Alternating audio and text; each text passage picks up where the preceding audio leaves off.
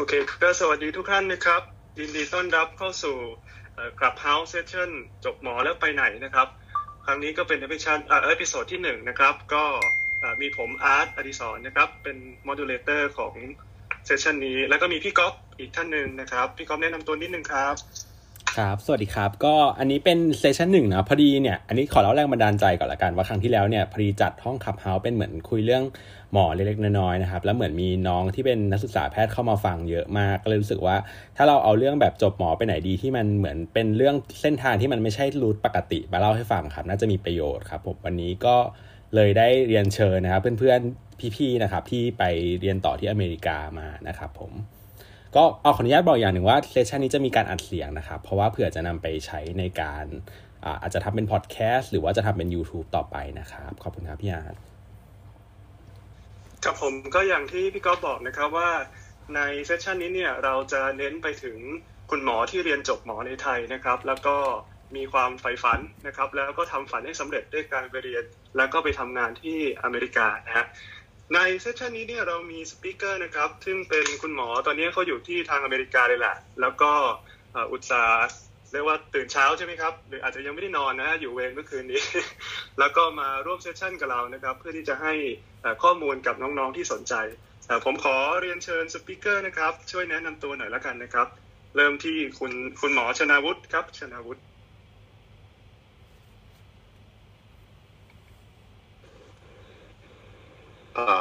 ครับสวัสดีครับผมผมชื่อวินนะครับตอนนี้เป็นเดนสามอยู่ที่ฮาวายครับ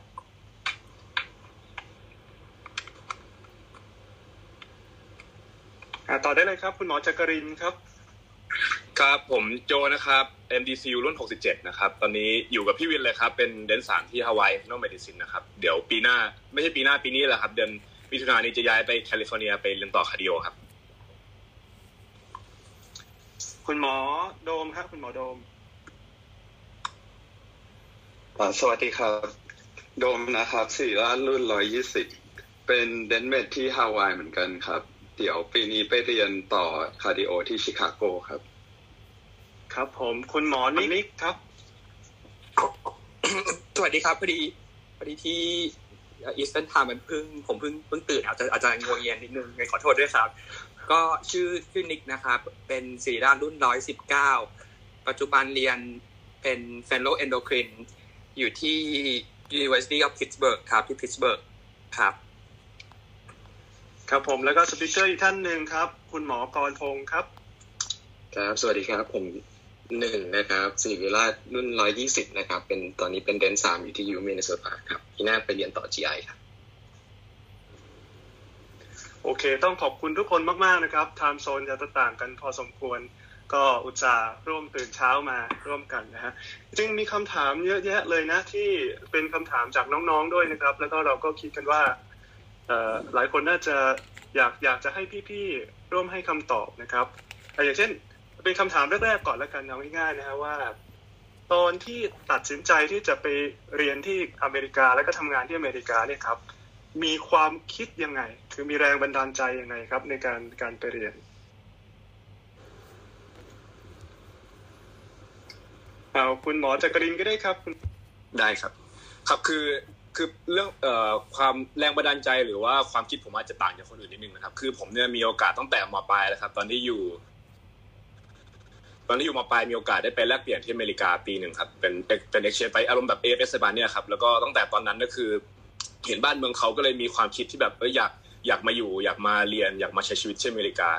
ครับแต่ว่าพอพอจบไทยไปผมก็เข้าเข้าเรียนหมอที่ไทยตามปกติไม่ได้ไม่ไม่แล้วก็ตัดใจไปแต่ว่าหลังจากนั้นก็คือรู้ว่ามันสามารถมาเรียนต่ออเมริกาได้ตอนเรียนต่อเฉพาะทางก็เลยกลับมามีแรงบันดาลใจรอบหนึ่งนะครับตอนที่เรียนหมอนี่ตอนตอนอยู่ประมาณปี ปีห้าปีหกนี่ผมก็ได้มีโอกาสมามันคือตอนเรียนหมอมันก็เขาก็เปิดโอกาสให้มีวิชาเลือกที่ต่างประเทศประมาณนี้ครับผมก็เลือกมามามาเรียนต่อที่มามาวิชาเลือกที่อเมริกาประมาณเดือนหนึ่งครับอันนั้นก็คือตัดสินใจอีกรอบหนึ่งก็คือสิ่งแต่สิ่งหลัก ๆ เลยที่เห็นเนี่ยครับ ก็คือที่ที่อเมริกาเนี่ยคือ ผมเข้าใจว่าผมเข้าใจว่าทุกคนที่ฟังในนี้คงเป็นนอสพอแล้วก็หมอที่เรียนจบมาแล้วงั้นผมพูดภาษาหมอเลยแล้วกันนะครับ ก็คือ ผมรู้สึกว่าที่อเมริกาเนี่ยเขาเจอการเรียนรู้มันมันมันต่างจากเรามากครับ อย่างแรกก็คือเขาเขาฟรีฟรีดอมออฟสปีชมาก คือเราสามารถแสดงความคิดเห็นได้ เราสามารถไม่เชิงเถียงนะครับ แต่ว่าเราก็คือ question การตัดใจของอาจารย์ได้ ซึ่งไอ้ไอจุดนี้เนี่ยมันที่ไทยเราคงทำได้ไม่ไม่ไม่คือทำทำได้ไม่เต็มที่มากนะครับ แล้วก็เขาค่อนข้างให้ให้เกียรติเราเขาไม่ค่อยกินหัว แล้วก็การทำงานเนี่ยจะเน้นระบบการทำงานเป็นทีมมากคือ หมอเนี่ยเป็นส่วนของทีมไม่ได้ไม่ได้ถือว่าหมอถูกทุกอย่างฉะนั้นเราก็เราก็เป็นส่วนของทีมเราทำงานกับที่นี่จะมีนอกจากพยาบาลแล้วก็จะมีอาชีพอื่นเขาเรียกว่า social worker case manager เภสัชหรือไม่ว่าจะเป็นนักกายภาพบำบัดคือทุกคนทำงานร่วมกัน แล้วผมก็คือชอบชอบจุดนี้มากครับการการทำงานเป็นทีม รู้สึกว่าคนไข้ได้ประโยชน์ แล้วเราก็มีความสุขในการทำงานทุกๆวันนี้อยากตื่นมาทำงานอยากอยากมาเจอคนไข้แล้วก็ เรื่องอื่นก็คืออาจจะเป็นเรื่องของเทคโนโลยีเรื่องของโอกาสในการทำงานวิจัย แล้วก็เรื่องของการได้เจอแบบ World Authority ในในในเรื่อง medicine นะครับ ที่อเมริกาก็จะมีโอกาสจุดนี้เยอะกว่าที่ไทยโดยรวมก็ประมาณนี้ครับ ครับผมขอบคุณครับก็จะเห็นได้ว่าเออมันมีสิ่งที่ต่างกันชัดเจนเลยเนาะคุณคุณหมอโจนะฮะชื่อเล่นโจเนาะก็ครับผมเล่นโจนะครับคุณหมอโจก็บอกว่าสิ่งสำคัญเลยคือ culture แน่นอนโดยเฉพาะ freedom of speech แล้วก็ความเป็น ส่วนหนึ่งของทีมนะฮะที่รู้สึกว่าทำให้อยากไปเรียนที่โน่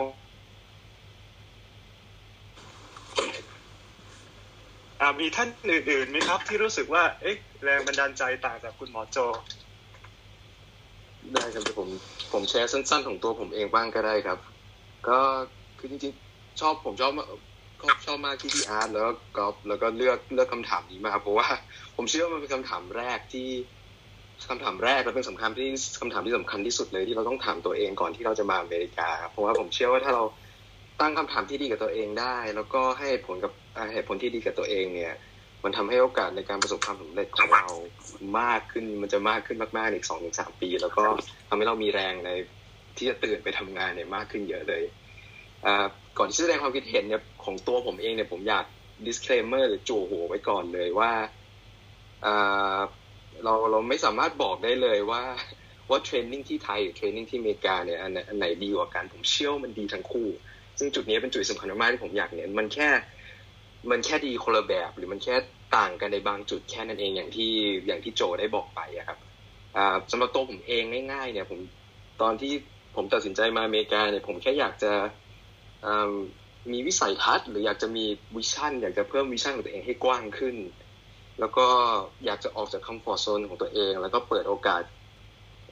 ตัวเองให้เจอกับสิ่งใหม่ ๆ เพราะว่าผมเชื่อว่ามันจะมีผลต่อต่อการพัฒนาตัวเองในในอนาคตนะครับ ทีนี้พอพอพูดถึงเรื่องวิสัยทัศน์เนี่ยก็อย่างที่โจบอกก็คือเราต้องมาพูดถึงเรื่องจุดต่าง ซึ่งเดี๋ยวเดี๋ยวเดี๋ยวพี่อาร์ตกับกอล์ฟเนี่ยน่าจะลงลึกในอีกในในหลังช่วง session หลังๆ มากต่อไป แต่เห็นด้วยกับโจมากๆ ที่จุดต่างสำคัญเลยก็คือ อย่างแรกก็คือเป็นเรื่องของวัฒนธรรมนะครับ อย่างที่สองก็คือเป็นเรื่องของอินโนเวชันหรือว่าโอกาสที่จะในการเจอ world authority ต่างๆอย่างที่เจงที่โจได้บอกไป ทีนี้ขยายความนิดนึงในเรื่องเรื่องของ innovation เนี่ยค่อนข้างตรงไปตรงมา เพราะว่าต้องต้องจอมต้องยอมรับว่าตัวที่อเมริกาเนี่ยน่าจะเป็นปัจจัยหลัก ๆ เลยก็น่าจะเป็นเรื่องของ resource หรือเงินทุนที่ในเรื่องของ innovation เนี่ยทำให้เขาก้าวไปได้ไกลกว่าเรา แล้วก็ไปได้เร็วกว่าเรา อย่างแชร์ของตัวผมเองเนี่ยก็คือผมอยากผมปีหน้าผมเรียนต่อ GI ผมมีความสนใจในเรื่องของการส่องกล้อง แล้วก็อย่างถ้าถ้าลงลึกสเปซิฟิกลงไปก็คืออยากสนใจในเรื่องของการส่องกล้องแบบ bariatric หรือว่าการรักษาผู้ป่วยอ้วนในในในอนาคตนะครับ ซึ่งซึ่งที่ไทยเนี่ยก็ไม่ได้ไม่ได้มีการศึกษาในด้านนี้ในลึกมากนัก หรือว่าอาจจะเป็นในเรื่องของ AI deep learning machine learning เนี่ย ก็เป็น emerging field ที่ที่ถ้าอยู่ที่ไทยเนี่ยก็อาจจะมีโอกาสรับประสบการณ์ได้ได้น้อยกว่า อย่างที่สองก็คือเรื่องของ culture ผมเชื่อว่าบางทีอาจจะสำคัญกว่า innovation อีก เพราะว่าแพทย์คนหนึ่งเนี่ยกว่าจะกว่าจะออกมาออกมาเป็นแพทย์คนหนึ่งได้เนี่ย ผมเชื่อว่ามันมันผ่านการฝึกอบรมหลาย ๆ อย่างมากก็คือหกปีในในโรงเรียนแพทย์ สามปีในการใช้ทุนสามปีเป็น resident เนี่ยก็คือจริงๆรวมทั้งหมดเนี่ยเป็นสิบปียังไม่นับถึงการเรียน fellow อีก เพราะฉะนั้นเนี่ยคนคนหนึ่งเนี่ยมันเป็นผลผลิตของวัฒนธรรมขององค์กรนั้นๆเพราะฉะนั้นเนี่ยผมผมคิดว่าอย่างตัวผมเองเนี่ยผมตอนที่ผมอยู่ปีหกเนี่ย ผมก็มานั่งตั้งคำถามตัวเองแล้วผมคิดว่าเอ๊ะจริง ๆ เราก็จะอยู่ในตำแหน่งที่ดีนะ ว่าเราสามารถ ถ้าเราตัดสินใจที่จะไปเรียนอเมริกาเนี่ย เราก็มีประสบการณ์หกปีที่ไทย แล้วก็คิดว่าน่าจะมีโอกาสอีกมีประสบการณ์อีกประมาณหกปีในอเมริกา ก็คือสามปีในการเป็นเรสซิเดนต์หรือว่าสามปีในการเป็น fellow เนี่ย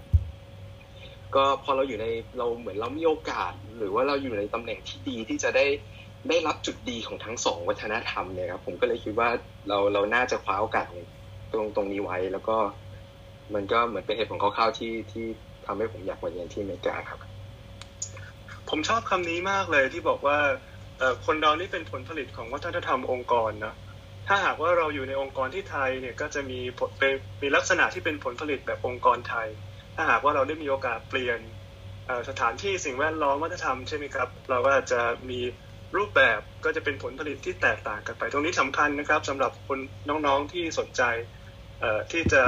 ลองเลือกดูไปอเมริกานะครับ คุณหมออีกสามท่านสี่ท่านตอนนี้เรามีสปิเกอร์เข้ามาเพิ่มอีกท่านหนึ่งครับ คุณหมอกมลเกียรติครับผมแนะนำตัวนิดนึงฮัลโหลครับ สวัสดีครับชื่อจอร์นนะครับผมตอนนี้เป็น attending อยู่ที่ฮาวายนะครับผมตอนนี้เป็น endocrine ครับผมอ่ายินดีต้อนรับครับผม พอดีตอนนี้เราคุยกันในหัวข้อแรก ๆ เลยครับ ก็เลยเอ่อ ว่าตอนที่เลือกตัดสินใจไปเรียนที่อเมริกาเนี่ยมีความคิดเห็นยังไงมีแรงบันดาลใจอย่างไรนะครับ ซึ่งคุณหมอจักรินกับคุณหมอกรพงศ์นะครับ ก็ให้ความเห็นละ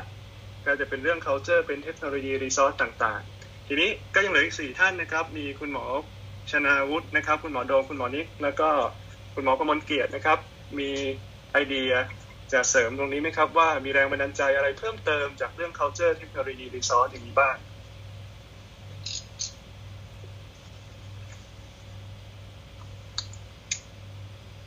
มีคุณหมอวินก็ได้ครับอ๋อครับผม ก็ก็เหมือนก็เห็นด้วยกับโจกับอ่าหนึ่งนะครับ ที่ที่บอกไปก็คืออ่ามันก็คือเหมือนแบบอยากมาเห็นแบบอ่าระบบแบบเห็นแบบอะไรใหม่ๆ แล้วก็อ่าก็เคยมาอิเล็กทีที่อเมริกาเหมือนกันนะครับ แล้วก็ก็คือคือคือก่อนหน้าก่อนหน้ามาเรียนเรสเดนก็คือเคยใช้ทุนอยู่ที่โรงพยาบาลศูนย์อะไรเงี้ยก็คือแบบเห็นความแตกต่าง แล้วก็แบบอ่า ก็คือแบบอยากอยากแบบมาแบบลองเรียนรู้อะไรใหม่ๆ แล้วก็อีกอย่างหนึ่งก็คือมันเคยเป็นความฝันวัยเด็กเลยครับ ว่าอยากมาเรียนอเมริกา แล้วก็การมาเป็นเรสเดนมันก็คืออ่ามันก็แบบมันแบบไม่ต้องแบบอ่ามี financial burden โดยไม่ต้องเสียเงินมาก ในการมาเรียนเทียบกับการมาเมสคูลอะไรเงี้ยครับแล้วก็แบบมาเรียนก็ได้เงินเดือนด้วยอะไรอย่างนี้อ่าเดี๋ยวอันนี้อาจจะลงลงรายละเอียดอีกทีหนึ่งในหัวข้อต่อๆไปตามที่เข้าใจนะครับ ได้ครับขอบคุณครับ ทีนี้เนี่ยผมเข้าใจว่าหลาย ๆ คนก็เท่าเท่าที่ฟังนะฮะนะเหตุผลเนี่ยก็หลักๆ มีอยู่สามข้อนะฮะมีเรื่องวัฒนธรรมเรื่องเทคโนโลยีรีซอสนะครับเรื่อง World Authority ตัวนี้ก็เป็นสิ่งที่สำคัญผมเข้าใจว่าทุกท่านคือจบหมอที่ไทยแล้วใช่ไหมครับ ทีนี้เนี่ยจากการจบหมอที่ไทยก็เราเราอาจจะ เรียกว่าเป็นเป็นหมอไทยแล้วก็จะต้องไปเรียนต่ออเมริกาเนี่ย มันจะต้องมีขั้นตอนแน่ ๆ ทีนี้เนี่ยผมอยากจะรบกวนสอบถามในแง่ของภาพรวมครับ ว่าถ้าหากว่าน้องๆที่จบแพทย์จากไทยแล้วเนี่ยจะไปเรียนต่ออเมริกาเนี่ย โดยภาพรวมจะต้องเตรียมตัวอะไรยังไงบ้าง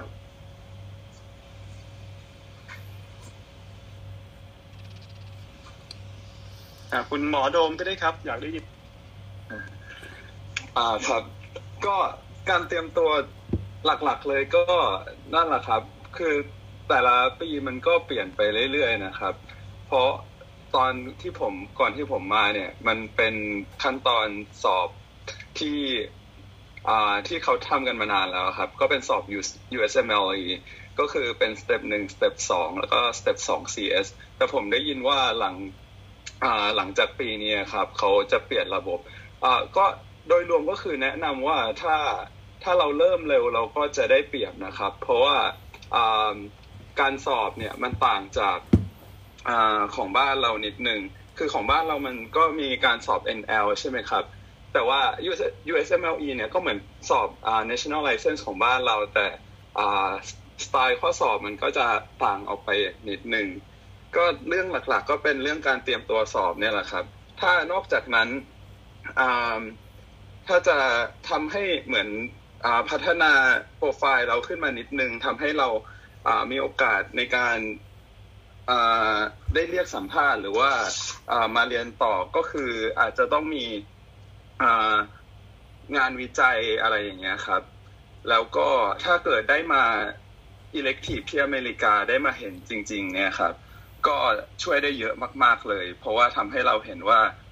จริง ๆ แล้วที่นี่เขาเป็นยังไงอะไรอย่างเงี้ยครับ ฟังดูน่าจะต้องมีแบบการวางแผนตั้งแต่ช่วงประมาณนสพใช่ไหมครับ อยากทราบว่าส่วนใหญ่ทุกคนเนี่ยเริ่มวางแผนกันตอนประมาณช่วงปีไหนครับ ที่ตัดสินใจว่าจะมาอเมริกาแล้วต้องเริ่มดำเนินการตาม เริ่มสอบเก็บสเต็ปวันหรืออะไรอย่างเงี้ยครับผม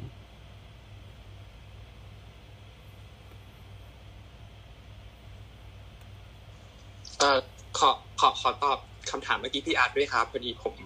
เมื่อกี้นั่งทำนู่นทำนี่อยู่ ก็คืออะไรที่ทำให้ผมอยากมาที่อเมริกาก็คือว่าพอดีผมมีพี่สาวที่เรียน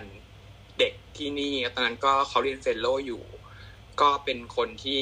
เหมือนกับว่าให้ให้ข้อมูลอะไรอย่างเงี้ยครับ ก็เลยเป็นตัวจุดประกายว่าเออมาลองมาเทรนที่อเมริกาเป็นยังไง แล้วก็พอดีตอนอยู่ปีหกทางโรงพยาบาลที่ผมเป็นนักศึกษาแพทย์อยู่อะครับ ที่ศิริราชก็คือมีโครงการแลกเปลี่ยน ตอนนั้นก็ยังไม่แน่ใจ ก็ได้ลองสมัคร แล้วพอดีว่าก็ได้ไป ก็เลยรู้สึกว่าเออ มันเป็นประสบการณ์ที่ดี แล้วก็รู้สึกว่าชอบ ตอนนั้นก็เลยคิดว่าอยากจะมาอเมริกาครับ แล้วก็ถามว่า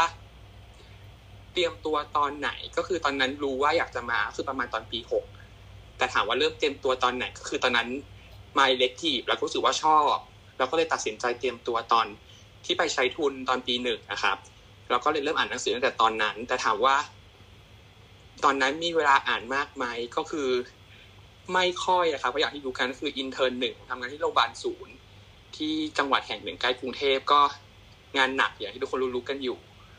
ก็อ่านหนังสือรู้เรื่องบ้างไม่รู้เรื่องบ้าง แต่ก็ส่วนใหญ่เขาใช้เวลาเตรียมตัวช่วงนั้นนะครับ แล้วก็อาจจะเป็นประมาณช่วงใช้ทุนปีสองที่ผม กลับมาใช้ทุนภาควิชาพีคลินิก เดือนสองเดือนแรกที่พอมีเวลาอ่านหนังสือบ้างครับ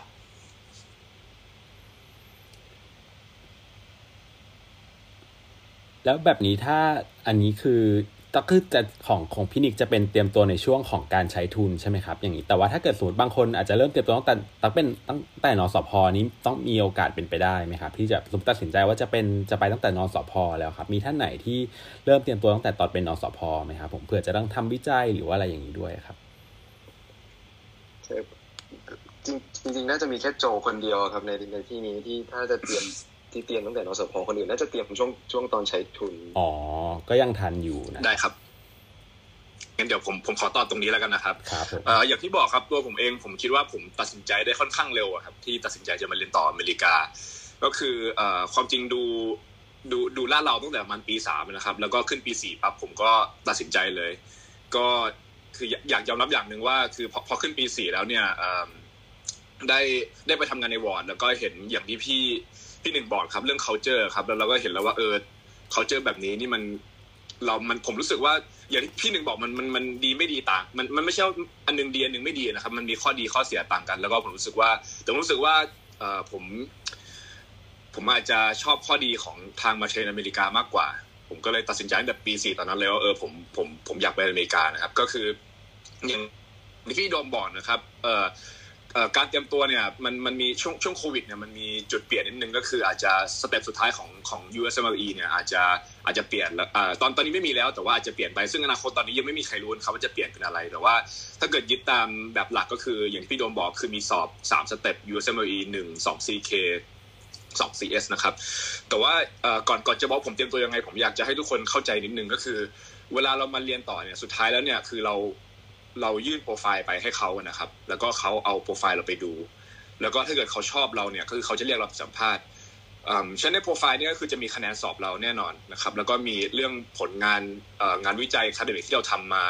แล้วก็ไม่ไม่ใช่แค่เรื่องงานวิจัยอย่างเดียวนะครับหรือคือจะเป็นงาน academic อื่นๆอย่างเช่นเรา present present งานที่ต่างประเทศ หรือว่าเราเป็นประธานฝ่าย เราเป็นประธานนักเรียน เราเป็น speaker เราสอนเราแบบคุมงานโปรเจกต์ของรุ่นอะไรประมาณนี้คือใส่ได้หมดเลย ฉะนั้นพวกพวกนี้ก็คือเป็นเป็นจุดเป็นจุดหนึ่งที่เราสามารถเพิ่มเติมได้ แล้วก็มีใส่อ่า elective ได้นะครับว่าเราเคยมา elective ที่อเมริกา แล้วก็จะต้องมี letter of recommendation นะครับ ก็เป็นต้องต้องให้อาจารย์เขียนจดหมายแนะนำเราให้ใส่ได้ทั้งหมดสี่ใบครับตอนตอนนี้ยังเป็นอย่างนี้อยู่นะครับ อนาคตอาจจะเปลี่ยนฉะนั้นก็คืออันนี้ครับคือจุดทั้งหมดที่เราควรจะโฟกัสในการเตรียมตัว ผมเนี่ยเริ่มสอบตอนเริ่มสอบ step หนึ่งนะครับ ตอนปีสี่แล้วก็มาสอบสเต็ปสอง CK ตอนปีหกแล้วก็หลังจากที่จบหมอ หลังจบหมอมันจะมีช่วงช่วงว่างประมาณสองเดือนเดือนสองเดือนก่อนที่เราจะเริ่มทำงานเป็น intern หนึ่งนะครับ ตอนนั้นผมก็เอ่อมาสอบสเต็ปสอง CS แต่ว่าอันเนี้ยครับคือไอไอสเต็ปสอง CS เนี่ยครับที่มันต้องบินมาสอบอเมริกาเนี่ยเขายกเลิก ก็เลยเอ่อปีปีนี้มันเปลี่ยนไปมันผมขอโทษจริงๆผมจำไม่ได้มันชื่ออะไร แต่ว่าน้องน้องน้องๆก็น้องๆที่สมัครปีสมัครปีสมัครเอ่อแล้วก็สัมภาษณ์แล้วก็เอ่อสมัครปีนี้น่าน่าจะได้สอบกันเดี๋ยวเห็นว่าไม่มีสปิเกอร์คนน้องที่น้องที่สมัครปีนี้มา แต่ว่าเป็นขอข้ามตรงนี้ไปก่อนแล้วกันนะครับ แล้วก็มีเรื่องงานงานวิครับ แล้วก็มีเรื่องงานวิจัยนะครับ อันนี้ อันนี้ครับผมว่าน่าจะเป็นจุดหนึ่งที่หลาย ๆ คนสงสัยนะครับ ว่าเฮ้ยวิจัยทำยังไง เริ่มเริ่มทำยังไงดีต้องเข้าหาใครส่วนตัวผมนะครับก็คือ ผมได้มีโอกาสเจออาจารย์ชื่ออาจารย์เอกราชนะครับเขาเขาจบอเมริกาเหมือนกันแล้วเขากลับไปอยู่ที่จุฬาผมก็ผมก็ให้เขาเป็น mentor ผมก็เข้าไปหาเขาแล้วก็บอกว่าผมอยากไปอเมริกาเขาก็มีโปรเจกต์วิจัยที่ที่ที่ที่เขาเริ่มไว้แล้วก็เข้าไปทำกับเขาด้วย ก็แรก ๆ ก็งงๆครับ แต่ว่าเขาก็ช่วยสอน ซึ่งซึ่งนี่ผมแนะนำว่าน้องๆคนไหนที่ที่มีความตั้งใจอยากอเมริอยากมาอเมริกา ถ้าเกิดว่าตั้ง อันนี้แค่หมายถึงว่าพูดถึงในแง่ research นะครับ ถ้าเกิดว่าอยากทำ research เนี่ยก็ลองลองลองดูว่าในในในคณะเราเนี่ยมีอาจารย์คนไหนที่แบบว่า จบจากอเมริกาหรือว่าเอิ่มทำวิจัยเยอะ ผมคิดว่าอาอาจารย์ทุกคนเนี่ย เปิดใจรับนสพอยู่แล้ว ที่จะเข้าไปไปไปไปช่วยงานวิจัยอันเนี้ยครับ หรือว่าเขาก็เต็มใจสอนเราอยู่แล้ว ส่วนเรื่อง elective เนี่ย ผมมามา elective ทั้งหมดสามเดือนนะครับ มาเดือนแรกตอน ตอนปีหกแล้วก็แล้วก็มาอีกสองเดือนอหลังจากจบแล้วนะครับ ก็คือผมผมสอบผ่านสอง CS ผมก็ลาออกจากการเป็น intern แล้วก็มา elective อีกสองเดือน แล้วก็สมัครเลยอันนี้ก็เป็นไทม์ไลน์ทั้งหมดที่ผมเตรียมตัวครับ ตั้งแต่เป็นเรียน นศพ ครับผมสรุปคร่าวๆนะครับจากที่ฟังคุณจักรินนะครับก็คือขั้นหนึ่งเราต้องมีคะแนนสอบ 3 step ที่ตอนนี้เหลืออาจจะเหลือประมาณ 2 step และมีการเปลี่ยนแปลงอยู่นะครับข้อ2เนี่ยเราต้องมี letter of recommendation 4 ใบนะครับผมข้อ3เนี่ยเราควรจะมี research นะครับแล้วก็ข้อ 4 ควรจะมีการแบบ observership หรือว่า elective นะครับที่เคยมาที่อเมริกาใช่ไหมครับทีนี้อยากขอถามเจาะลึกลงไปในเรื่องของ research นะครับผมถ้าสมมติว่าเราเนี่ย มันจำเป็นไหมครับเพราะพอดีเคยเห็นคนที่ไปเป็น research fellow อยู่ที่อเมริกาเลยก่อนที่จะสมัครอยู่สมายอันนั้นมันจำเป็นไหมครับ หรือว่าถ้าเราจบสมมติว่ามีคนที่จบไปแล้วเข้าไปเข้ามาฟังเนี่ยแล้วแบบเพิ่งตัดสินใจได้ว่าอยากมาอเมริกาจะเป็น intern อยู่เนี่ยเราสามารถอ่าต้องเราต้องเตรียม research แบบควรจะกลับไปหาอาจารย์ที่คณะหรือว่าควรจะมุ่งไปที่ research fellow ที่อเมริกาเลยครับผมมีท่านไหนเคยมีประสบการณ์เกี่ยวกับอ่า research ที่ fellow อย่างนี้บ้างไหมครับ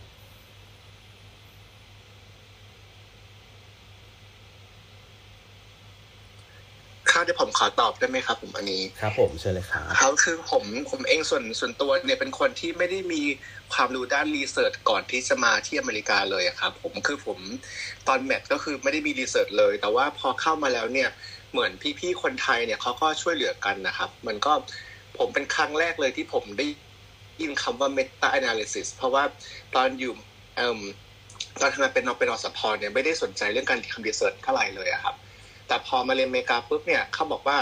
เออน้องจะต้องมีแบบมี research ในการที่จะเข้าไปต่อเรียนเรียน fellow นะ เพราะว่าจะได้มีโอกาสมากกว่าชาวบ้านเขา ผมก็เลยเริ่มศึกษาวิธีการทำ data analysis แล้วก็มี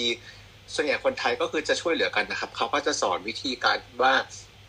ควรจะทำเริ่มต้นยังไงอะไรยังไงอะครับผม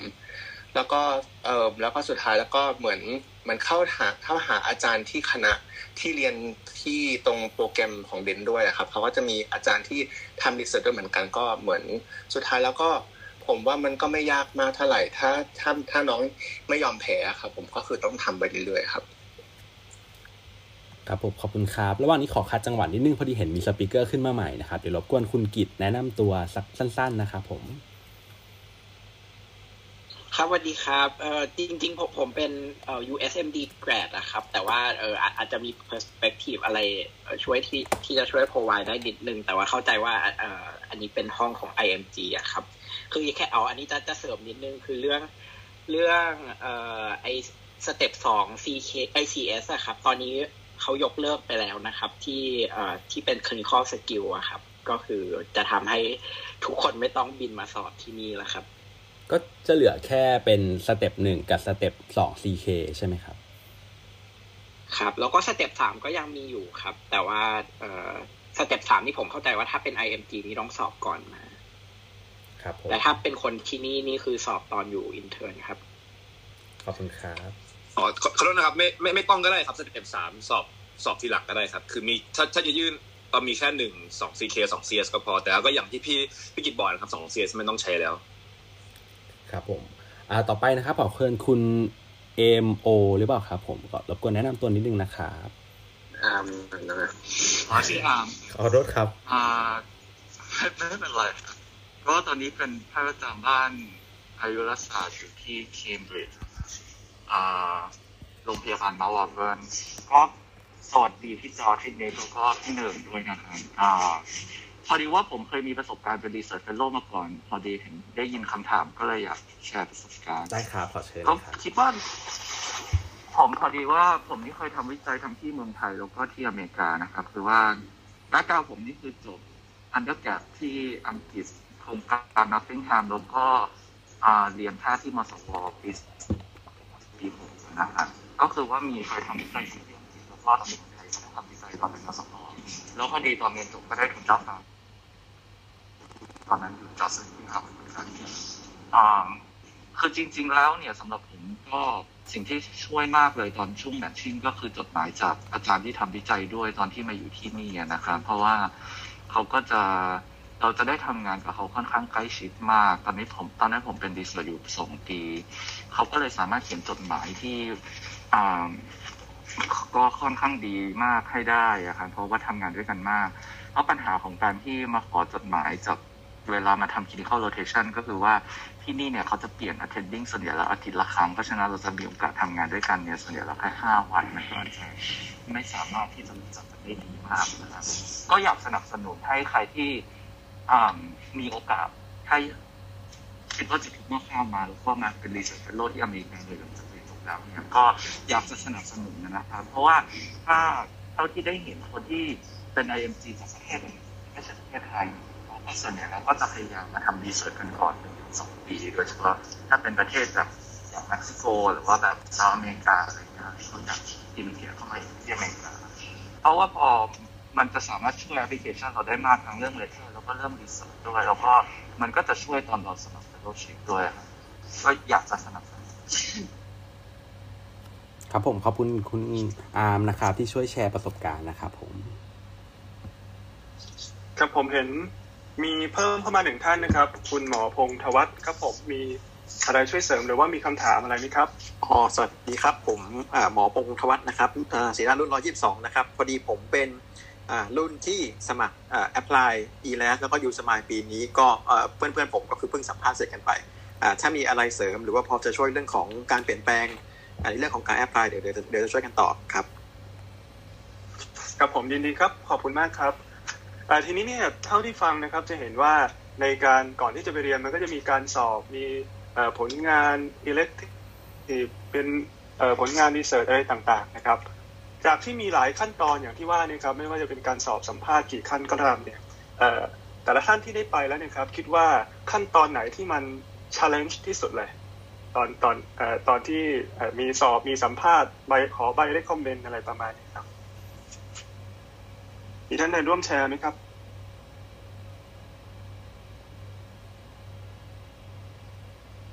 ครับ เดี๋ยวผมขอตอบก็ได้ครับสำหรับผมก็คือขั้นตอนไป elective ครับ แล้วก็ขั้นตอนสัมภาษณ์นะครับ เพราะว่าจริง ๆ แล้วส่วนตัวเรื่องภาษาอังกฤษก็คือ ก็คือจบโรงเรียนคริสนะครับ แต่ว่าก็พูดภาษาอังกฤษคือได้อะครับ ถ้าถ้าเป็น normal conversation เนี่ยคือพูดได้ แต่ว่าเนื่องจากเราเรียนโรงเรียนแพทย์ที่ประเทศไทยใช่ไหมครับ เวลาหนังสือหรือว่าเลคเชอร์อะไรอย่างนี้สมัยก่อนก็คือเป็นหนังสือภาษาไทยอะครับ เพราะฉะนั้นบางทีเราก็จะเรื่อง medical terms หรือว่า conversation สำหรับเวลาพูดในวงราวอะไรอย่างเงี้ยครับ ก็ส่วนใหญ่ถ้าเรามา elective ที่นี่เป็นภาษาอังกฤษใช่ไหมครับ อันนี้ก็คือจะรู้สึกว่าไม่มีไม่มีความมั่นใจหรือว่าต้อง present อะไรก็ตามตอนแรกๆอะครับ ก็จะรู้สึกว่า ลำบากแล้วก็ไม่รู้ว่าเราพูดผิดหรือพูดถูกจะ present เคสยังไงอะไรอย่างเงี้ยครับเพื่อทำให้เขาประทับใจแล้วก็จะเขียน recommendation ให้เราหรือว่าจะสัมภาษณ์ยังไงให้ดู natural ที่สุดว่าเราเหมือน พูดกับเขารู้เรื่องอะไรเงี้ยครับ อันนั้นคือรู้สึกว่าจุดที่ยากที่สุดสำหรับผมในตอนที่เริ่มต้นแรกๆอะครับ แล้วก็สเต็ปสอง CS ที่ต้องไปสอบ อันนั้นก็คือกังวลใจมาก เพราะว่าไม่รู้ว่าจะ ทำได้ดีแค่ไหนหรือว่าจะผ่านไหมอะครับตอนนั้น แต่ตอนนี้ไม่มีแล้วก็รู้สึกว่าน่าจะเป็นโอกาสที่ดีสำหรับน้องๆ ที่อาจจะต้องอาจจะมีเวลาเตรียมตัวคล้ายๆกับว่าน้อยลงอะไรอย่างเงี้ครับ ขอบคุณครับอ่าขอบคุณคุณหมอนิกนะครับ มีท่านอื่นอยากเสริมไหมครับ อันนี้เรื่องเรื่องภาษานี่เป็นประเด็นสำคัญเลย ผมว่าหลาย ๆ คนที่อยากจะไปเรียนต่ออเมริกาเนี่ยก็อาจจะมีความหวั่นใจอยู่ ว่าจะคิดว่าที่ผ่านมาก็คือเรียนโรงเรียนไทยตลอด พูดภาษาอังกฤษได้ได้บ้างในลักษณะของชีวิตประจำวัน แต่ว่าไปอยู่ที่โน่นแล้วเนี่ยมันต้องเป็น academic English จะพอไหวหรือเปล่านะฮะก็เท่าที่ฟังก็คืออย่างคุณหมอนิกเล่ามาก็ช่วงแรกๆอาจจะมีปัญหาบ้างใช่ไหมครับ แต่ว่าหลังจากนั้นก็ปรับตัวได้ใช้เวลานานไหมครับตรงนี้ ผมว่าส่วนตัวอยู่กับพื้นฐานของแต่ละคนนะครับ ก็ส่วนตัวผมจริง ๆ คือผมเริ่มปรับตัวได้จริง ๆ ก็คือ ตอนที่มาเทรนที่นี่ประมาณเดือนแรกนะครับ ก็คือเดือนแรกก็ก็ค่อนข้างที่จะโอเคขึ้นนะครับ แต่ว่าผมก็ไม่รู้ว่าคนอื่นยังไงผมว่าขึ้น จริงแล้วขึ้นอยู่กับพื้นฐานนะครับ เพราะว่าจากที่มีประสบการณ์กับเป็นรู้จักกับน้องๆหลายคนที่พอโตขึ้นมาแล้วน้องๆเพิ่งเริ่มต้นอย่างเงี้ยครับ ก็อาจจะมีไว้ทั้งขนาดว่าหนึ่งเดือนถึงหกเดือน หรือว่าอะไรประมาณนี้นะครับ แต่ว่า ก็คือขึ้นอยู่กับพื้นฐานนะครับให้ตอบครับขอบคุณ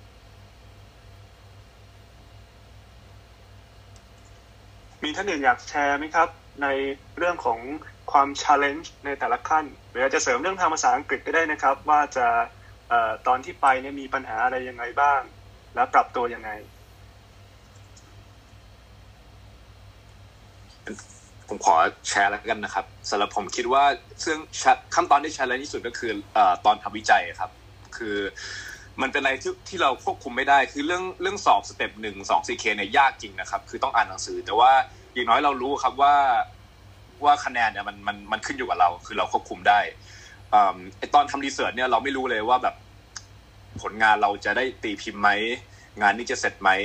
ตอนทำไปมันก็เครียดไปเพราะว่าเวลาก็มีจำกัดนะครับ ก็อันนี้สำหรับผมนั่นน่าจะเป็นขั้นตอนที่ challenge อย่างหนึ่งแล้วก็อีกเรื่องหนึ่งก็คือ คิดเหมือนพี่นิกนะครับ คือตอนตอนบินมาสัมภาษณ์เนี่ยเอ่อโทษครับตอนบินมา elective เนี่ยก็ challenge เหมือนกันเพราะว่าเพราะว่าวัฒนธรรมมันมันเปลี่ยนมันเปลี่ยน แล้วก็ต้องเล่าเป็นภาษาอังกฤษ แล้วก็เราต้องทำตัวดีๆด้วยถ้าเกิดเราอยากให้อาจารย์ของเราตอนนั้นเขียน letter of recommendation ให้ แล้วเขาจะเขียนให้ก็ไม่รู้เขาเขาจะเขียนให้หรือเปล่าก็ไม่รู้จะเขียนดีไหมก็ไม่รู้เอ่อแล้วก็อย่างที่อาร์มบอกนะครับว่า attending มันเปลี่ยนเปลี่ยนทุกอาทิตย์ก็อันนี้ก็ต้องปรับตัวอีกเหมือนกัน ก็เป็นสองขั้นตอนที่ผมคิดว่า challenge สุดแล้วครับในในกระบวนกระบวนการ matching ครับผมฟังดูแล้วเนี่ยเรื่องภาษาอังกฤษน่าจะเป็นเรื่องที่มีค่อนข้างมีความสำคัญนะครับอันนี้ขอถามเผื่อในกลุ่มทั้งคนที่อยากจะไปอเมริกา และคนที่เป็นหมอในไทยเองที่อยากจะพัฒนาภาษาอังกฤษนะครับอยากทราบเคล็ดลับครับตอนอยู่ในไทยนะครับก่อนไปอเมริกาเนี่ยคือทุกคนแบบฝึกภาษาอังกฤษกันยังไงบ้างครับผมจะได้แบบเหมือนเพื่อเตรียมตัวไปให้คนที่เป็นอ่า attending ประทับใจเขียนใบ recommendation ให้เราอะไรอย่างเงี้ครับมันก็ต้องผมคิดว่ามันน่าจะต้องได้ระดับหนึ่งครับไม่ไม่สามารถแบบเป็นแบบงูงูปลาปลาได้ขนาดนั้นนะครับเลยอยากทราบว่าเทคนิคตอนอยู่เมืองไทยฝึกกันประมาณไหนครับผม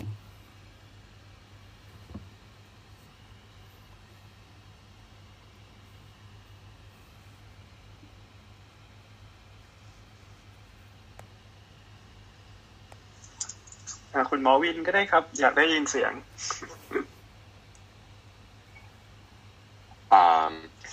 เรื่องภาษาอังกฤษคือคือของผมต้องออกตัวก่อนว่าก็คือตอนก่อนมาก็คือไม่ได้ไม่ได้แบบพูดภาษาอังกฤษอะไรดีมากมากมายอย่างเงี้ยนะครับ แต่ว่า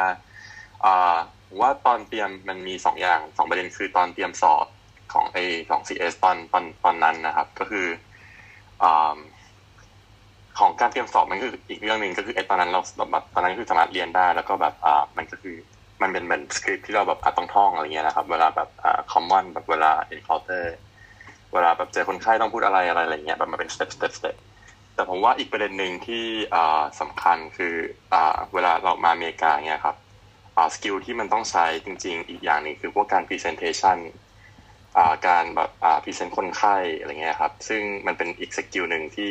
อยู่ที่ไทยคือเราก็ present คนไข้แต่ว่าที่นี่มันจะค่อนข้างแบบจริงจังกว่า แล้วก็มี pattern ที่แบบละเอียดกว่า อันนั้นก็คือสมมติเรามาแบบ elective ที่นี่ครับ ก็คือเป็นอย่างหนึ่งที่ต้องแบบปรับตัวแล้วก็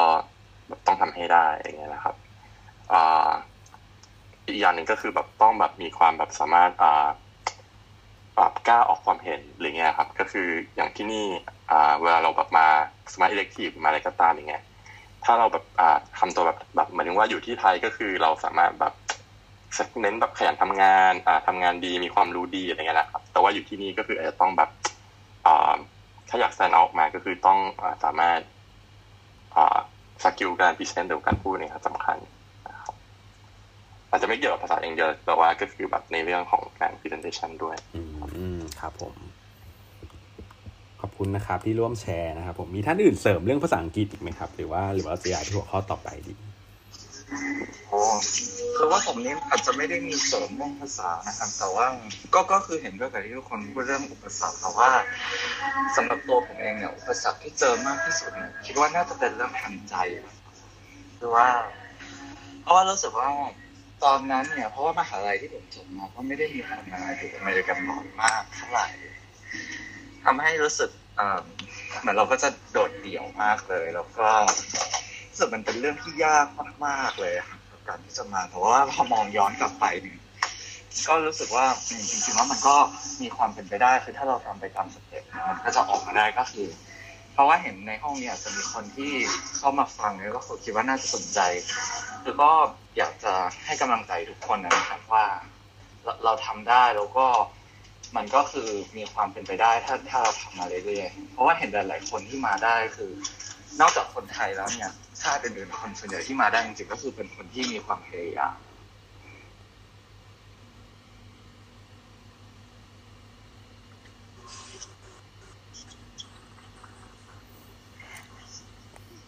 ฮัลโหลครับแล้วมีสปิเกอร์ขึ้นมาใหม่นะครับ ไม่แน่ใจว่าอ่าจะช่วยมาช่วยเสริมหรือมาถามเนี่ยเชิญคุณนัชนันได้เลยนะครับ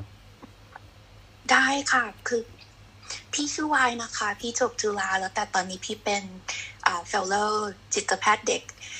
ชาว psychiatry อยู่ที่วอชิวอะค่ะ ทีนี้อยากจะตอบคำถามน้องที่ถามเรื่องภาษาอังกฤษ เพราะว่าพอเป็นจิตแพทย์เป็นจิตเวชเนี่ยมันก็ต้องคุยเยอะ ซึ่งก็เข้าใจเลยว่าความมั่นใจเรื่องภาษาเราเนี่ยเราก็จะกังวล แต่ทีนี้พี่ว่ามีสองสองประเด็นที่อยากจะเสริมก็คือว่า ความ หนึ่งคือเรื่องความมั่นใจอะค่ะ บางทีเรารู้อยู่แล้วว่าเราควรจะพูดยังไง เรารู้รูปประโยคเราใช้ศัพท์ได้ แต่บางทีเราจะกังวลเรื่อง accent pronunciation ซึ่งซึ่งของพวกเนี้ยพอเรากังวลเนี่ยมันจะทำให้เราไม่กล้าพูดออกไป แต่จริงๆ ถ้าเราพูดออกไปเนี่ยคนไข้หรือว่า attending อะเขาก็จะเข้าใจนะ เพราะฉะนั้นพี่ถ้าเป็นคำแนะนำของพี่ก็คือว่าพูดออกไปเลย แล้วก็ถ้าตอนอยู่ที่เมืองไทยเนี่ยก็พยายามฟังเยอะๆ แล้วก็จับให้ได้ว่า คำศัพท์แต่ละคำเนี่ยเขา pronounce ยังไง ถ้าเรา pronounce ถูกเนี่ย มันก็จะมีโอกาสที่คนฟังเข้าใจเราได้มากขึ้น อันเนี้ยก็เป็นสิ่งที่พี่ว่าถ้าเราฝึก pronunciation ให้ให้ถูกต้องมากกว่าไปกังวลเรื่องการมากค่ะ มันจะช่วยมาก ครับผมขอบคุณที่ร่วมแชร์นะครับ ครับมีสปิเกอร์อีกท่านอีกท่านหนึ่งครับ เห็น คุณกฤษใช่ไหมครับ มี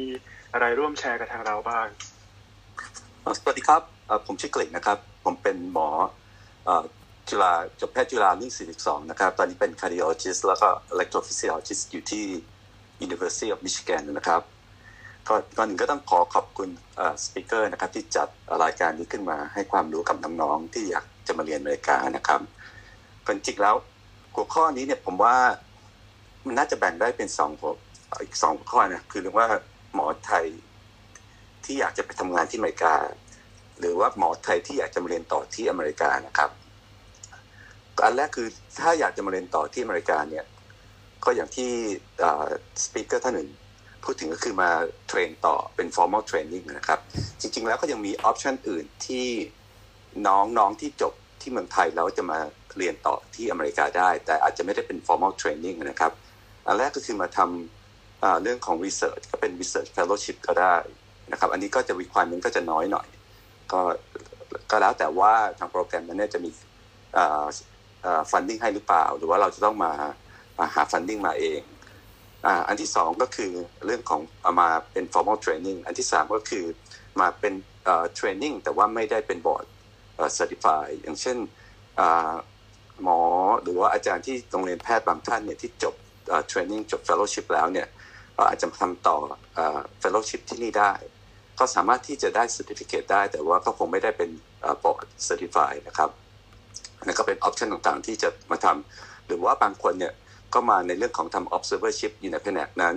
อาจจะมาทำ research บ้าง แต่ว่าส่วนใหญ่คือมาเดินตาม แล้วก็มาดูว่าการทำงานที่นี่เป็นยังไงนะครับ ส่วนเรื่องที่สองคือหมอไทยที่อยากจะมาทำงานต่อที่อเมริกา อันนี้ผมว่าคง จะต้องแยกเป็นต่างหากเพราะว่าถ้าจุดประสงค์คือมาทำงานต่อที่อเมริกาเนี่ย คงจะต้องเริ่มคิดตั้งแต่แรกว่าจบแล้วเราจะอยู่อเมริกายังไง ไม่ใช่แค่มาเรียนอย่างเดียว เพราะว่าการอยู่ต่ออเมริกาเนี่ย หรือมาทำงานต่อที่นี่เนี่ยก็คงจะต้องอผ่านการเปลี่ยนแปลงวีซ่าเพราะเราจะมาเรียนได้เนี่ย เราต้องสามารถจะเป็น J1 แต่ถ้าเกิดแพลนว่าจะมาอยู่ทำงานต่อที่นี่เนี่ย ก็ขอเป็น B1 วีซ่าจะ อยู่ต่อได้ง่ายกว่านะครับ แล้วก็ประสบการณ์การทำงานที่นี่เนี่ยเอาเอาสั้นๆ คือผมทำงานที่นี่มาสักพักนึงแล้ว ผมก็ผมก็มีประสบการณ์ที่ดีนะครับ ที่ทำงานที่นี่ผมก็ได้ความรู้แล้วก็รู้สึกมีความสุขกับการทำงานนะครับ ก็อยากจะถามสปิเกอร์ผมว่ามีสปิเกอร์ท่านหนึ่งที่เป็น attending อยู่ใช่ไหมครับ ก็อยากจะถามประสบการณ์ของอการเป็น attending ที่นี่ว่า รู้สึกยังไงครับเผื่อน้องๆจะได้รู้ว่าการทำงานต่อที่อเมริกาเนี่ยซึ่งแตกต่างจากการเรียนที่อเมริกาเนี่ยการเป็น attending ที่นี่นี่มีความรู้สึกยังไงบ้างครับ ครับผมของผมตอนที่ตัดสินใจว่าจะทำงานต่อที่อเมริกาก็คิดหนักประมาณนึงครับ ผมเพราะว่าเหมือนครอบครัวก็อยากให้กลับไปที่ไทยครับ แต่ว่า เหมือนพอพอผมแบบเหมือนชินกับระบบของที่นี่ก็รู้สึกว่าเอออยากทำงานต่อที่นี่เพื่อจะได้แบบว่าคุณคือเหมันจะได้แบบเหมือนพัฒนาความรู้ของที่เราได้เรียนต่อที่นี่ไปอะครับผมก็ขั้นตอนเนี่ยเหมือนคือน้องก็ต้องตัดสินใจว่าคือจะต้องอยู่ห่างจากที่บ้านอีกประมาณ 3 ปีขั้นต่ำเพราะว่าพอเซ็นสัญญาของ J1 Waiver เนี่ยมันขั้นต่ำก็ต้อง 3 ปีอะครับผมแล้วก็แล้วก็พอแล้วก็ต้องตัดสินใจว่าเราเนี่ยจะอยาก ทำงานที่ไหน เพราะว่าส่วนใหญ่เนี่ยพอทำงาน J1 Waiver เนี่ยมันจะกลายเป็นตำแหน่ง คือมันจะกลายเป็นทำงานในที่ที่บางทีเราไม่อยากไป แต่เหมือนเราแค่อยากอยู่อเมริกาต่อ แต่ว่า คือถ้าน้องมี connection เหมือนมี มีคนที่น้องรู้จักที่ทำงานที่เดนก็คือจะมีโอกาสได้กลับไปทำงานในที่ที่เราเคยเหมือน เคย train เดนมาก่อน หรือเป็นตำแหน่งที่ที่เราเหมือนเรารู้สึกว่าเราไปอยู่แล้วเรารู้สึกไม่อึดอัดนะครับผม แล้วก็ คือแล้วก็น้องต้องคิดว่าแพลนของน้องจะอยากอยู่ที่เอ่อทำงานที่เป็น academia หรือจะอยู่เป็น private practice นะครับผมของผมเนี่ยเหมือนทำที่ private practice แต่ว่าก็เหมือนเหมือนก็คือได้ทำงานกับเออเหมือนได้ทำงานกับเดนบ้าง แต่ว่าเหมือนไม่ได้ไม่ได้ทำงานแบบโดยตรงกับเดนของผมส่วนส่วนตัวเนี่ยรู้สึกว่าคือเหมือนคิดถึงการทำงานกับเดนส่วนหนึ่งเหมือนกันนะครับผมเพราะว่าเหมือนเหมือนมันได้แบบ มันได้สอนได้ได้พัฒนาความของเราเหมือนกัน แต่ว่าก็ตัดสินใจประมาณนี้ครับผมว่าหนึ่งก็คือเรื่องโลเคชันแล้วสองคือต้องอยู่ห่างที่ไปอีกสามปี แล้วก็เรื่องที่สามก็คือว่าทำงานที่นี่ก็ถามว่ามีความสุขไหมก็มีความสุขดีครับผมเพราะว่าเหมือนเหมือนงานมัน work life balance ค่อนข้างดีครับผมต่างจากที่ไทยที่ผมเคยใช้ทุนมาก่อนเหมือนดูคนไข้วันละร้อยกว่าคนอะไรอย่างเงี้ยครับแต่ว่าอยู่ที่ไทยมันก็จะมีความสุขเพราะเรามีเพื่อนมีครอบครัว ที่นี่ก็เหมือนดูคนไข้แบบสิบถึงสิบห้าคนต่อวัน แล้วก็เหมือนทำงานแบบไม่ไม่ได้หนักเหมือนที่ไทย แต่ว่าเหมือนมันก็จะ คือเขาเรียกมันมันมีข้อดีข้อเสียต่างกันนะครับผม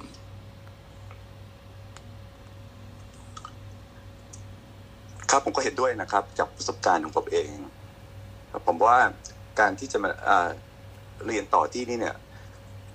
อันหนึ่งที่ที่คุณหมอได้พูดถึงก็คือเรื่องของการกลับ การชินกับระบบของที่นี่ คือเราเทรนมาที่นี่แล้วก็ชินกับองค์กรแบบอย่างการทำงานที่นี่ โดยเฉพาะเกิดว่าเรามาเทรนเป็น resident แล้วทำ fellow ต่อ เราจะทำ sub fellow ต่ออีกทีเนี่ย ซึ่งก็เทรนอยู่ที่นี่หลายปี ก็จะมีเพื่อนผมบางคนที่กลับไปทำงานต่อที่เมืองไทยแล้ว อาจจะรับไม่ได้กับการเปลี่ยนแปลง หรือว่าระบบที่แตกต่างจากตอนเทรนไป ก็ทำให้ไม่สามารถที่จะอยู่ได้ก็ต้องกลับมาต่ออยู่ต่อที่อเมริกานะครับ แต่โดยทั่วไปแล้วผมแนะนำว่าใครที่สนใจจะมาเรียนต่อที่อเมริกาเนี่ยก็เป็นเป็นสิ่งที่ดีนะครับ จะได้เปิดหูเปิดตาได้รับความรู้แล้วได้เห็นสิ่งใหม่ ๆ นะครับ ส่วนเรื่องของการที่จะทำงานต่อที่อเมริกาหรือไม่เนี่ยผมว่าคงต้องคิดอีกทีนึงเพราะคงจะต้องมีปัจจัยอีกหลายอย่างเยอะมากนะครับขอบคุณครับขอบคุณครับ ขออนุญาตเรียกพี่กฤตแล้วกันนะครับ ฟังพี่กฤตพูดแล้วเนี่ยก็คงอาจจะต้องมี session ต่อเป็น session ที่สองนะครับในครั้งหน้าเรื่องอาจจะเป็นเรื่องการไปทำงานแล้วอยู่ที่โน่นเลยเรื่อง citizenship หรือเรื่อง permanent resident อะไรต่างๆแต่ว่าก็โอเคนะครับ เป็นเป็นไอเดียไว้สำหรับการจัดทำเซสชั่นต่อไปครับผม มีสปิเกอร์ขึ้นมาอีกท่านหนึ่งครับ คือคุณกายนะครับ ผมอ่านชื่อถูกเนาะเชิญครับอ๋อสวัสดีครับอ่าได้ยินไหมฮะได้ยินครับ เออพอดีชื่อพี่ชื่ออัพนะครับอ่าจบแพทย์มอชอแล้วก็ตอนตอนนี้เป็นอ่า Fellow Neuro Anesthesia ที่ UT Houston คือจริงๆ อยากจะเสริมเรื่องภาษาอังกฤษนิดหน่อยเท่านั้นเองครับก็คืออ่าก็เข้าใจว่าเวลาที่เรามาทำงานที่โรงพยาบาลที่นี่มันต้องใช้ภาษาอังกฤษแบบ professional แต่ว่าก็ไม่อยากให้ลืมว่าเราก็ต้องใช้ชีวิตทั่วๆไปกับคนที่ไม่ได้เป็นแพทย์ด้วยนะฮะเพราะฉะนั้นเนี่ยการฝึกภาษาอังกฤษเนี่ยมันควรจะ เริ่มมาจากภาษาอังกฤษระดับง่าย ๆ ก่อน คือในสมัยก่อนที่จะมาอเมริกาเนี่ย ผมก็คือจริงๆผมเป็นคนชอบชอบดูซีรีส์ก็ใช้วิธีการดูซีรีส์ภาษาอังกฤษ แล้วก็ใช้เปิดซับไตเติลเอา แล้วถ้าเกิดว่าเจอประโยคที่มันน่าสนใจเนี่ยผมก็จะพอสแล้วก็จะพูดตามไปเรื่อยๆ คือใช้เวลานานมากแต่ว่าเนื่องจากเราฝึกของเราเองอะเราก็สามารถที่จะเลือกซีรีส์ที่เรา ที่เราชอบได้ มันก็ไม่ได้ไม่ได้ลำบากมาก แต่ว่าอยากไม่อยากให้ลืมเรื่องของการใช้ภาษาแบบทั่ว ๆ ไปด้วย เพราะว่าเราต้องมาใช้ชีวิตทั่ว ๆ ไป คือเราไม่ได้เป็นหมออยู่ตลอดเวลานะเวลาที่เรามาอยู่ต่างประเทศเราต้องใช้ชีวิตกับคนทั่ว ๆ ไปด้วยครับใช่ค่ะเห็นเห็นด้วยกับอัพมากเลย เพราะว่า เพราะว่าบางทีเวลาเราคุย คือนอกจากที่ว่าเราต้องใช้ชีวิต ด้วยเนี่ยคนไข้เขาก็ไม่ได้อยากจะฟังภาษาหมอมากเขาอยากจะฟังภาษาอะไรที่มันง่าย ๆ แล้วก็เห็นด้วยกับอัพมากที่ว่าฟังเยอะๆ ฟังซีรีส์หยุดพอสแล้วก็รีพีทพูดตามเนี่ย เพราะหลาย ๆ ครั้งเวลาเราพูดตามจนเราชินแล้วเนี่ยมันก็จะออกมาเองโดยธรรมชาติ โดยเฉพาะเรื่องภาษาอังกฤษนะคะ แล้วก็คือเห็นด้วยกับพี่กฤษขออนุญาตเหมือนกันขออนุญาตเรียกพี่กฤษว่าเออมัน การตัดสินใจเรียนต่อ กับการตัดสินใจอยู่ต่อเนี่ยมันคนละแบบเลย เพราะว่าอย่างของตัวไวเองเนี่ยไวก็เพิ่งจริงๆพอพอไวจบจุฬาแล้วไวก็จบจิตแพทย์เด็กที่จุฬาแล้วไวก็ทำงานสักพักแล้วอยู่ดีๆก็เออคิดว่าอยากจะมารีบอร์ดเนี่ยตอนที่รีบอร์ดอยู่ที่วอชิวเนี่ยก็ยังคิดด้วยซ้ำว่าเออก็อยากจะกลับบ้านกลับเมืองไทยไปอยู่กับที่บ้าน แต่ว่าเพิ่งมาเปลี่ยนใจเอาตอนที่โควิด มาฮิตที่ที่เกิดขึ้นที่ที่มันมาลามที่อเมริกาแล้วเราก็เลย ต้องเปลี่ยนเข็มชีวิต เพราะฉะนั้นก็อยากจะฝากน้องๆว่า การตัดสินใจมาเรียนต่อ หรือว่าจะมาทำงานเนี่ยมันก็จะดูเหมือนเป็นการตัดสินใจที่ใหญ่แล้วก็จะใช้เวลานานเป็น long term goal แต่ว่าบางครั้งเนี่ย life happens ก็ก็ไม่เป็นไรนะคะ คือเหมือนเป็นเป็นแผนระยะยาวแต่ในขณะเดียวกัน เราก็ก็ flexible ได้เพราะบางครั้งมันก็จะมีสิ่งที่เกิดขึ้น แล้วเราก็นอกเหนือการควบคุมของเราอย่างของตัวไวเองพอพอโควิดมันฮิตที่อเมริกาแล้วก็คิดว่าเราจะทำงานต่อที่อเมริกา ก็โชคดีที่ที่ WashU เขาให้โอกาสเราได้ทำงานต่อก็เดี๋ยวก็จะทำงานต่อที่นี่ ซึ่งมันก็เป็นสม o ติ transition ค่ะ ครับผมขอบคุณครับ ทีนี้เรามี speaker เพิ่มขึ้นมาอีกท่านหนึ่งนะครับ คือทั้งหมดที่เป็น speaker ตอนแรกเนี่ยฮะก็จะเป็นการเรียน Resident แล้วก็ต่อเป็นเป็น American Board ใช่ไหมครับทีนี้เนี่ยเรามี speaker เพิ่มอีกท่านหนึ่งคุณนัทครับผมคุณหมอนัทช่วยแชร์นิดนึงครับของคุณหมอนัทนี่ผมเข้าใจว่าน่าจะเป็นเป็นอีกแทร็กหนึ่งที่น่าสนใจเหมือนกันเชิญครับผมฮัลโหลคุณหมอนัทครับ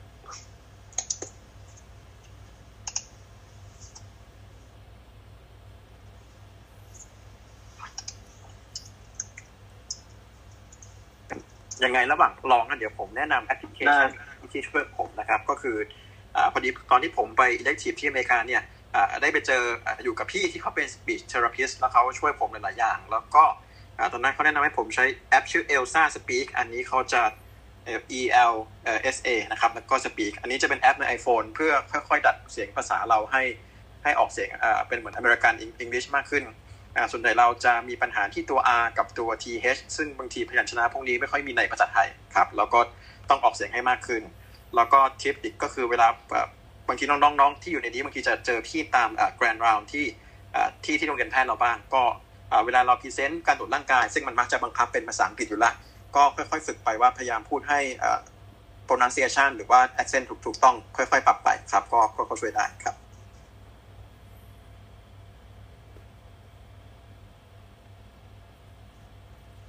โอเค ขอบคุณครับคุณหมอนัทมายังนะอ่ยังไม่มาไม่เป็นไรนะครับ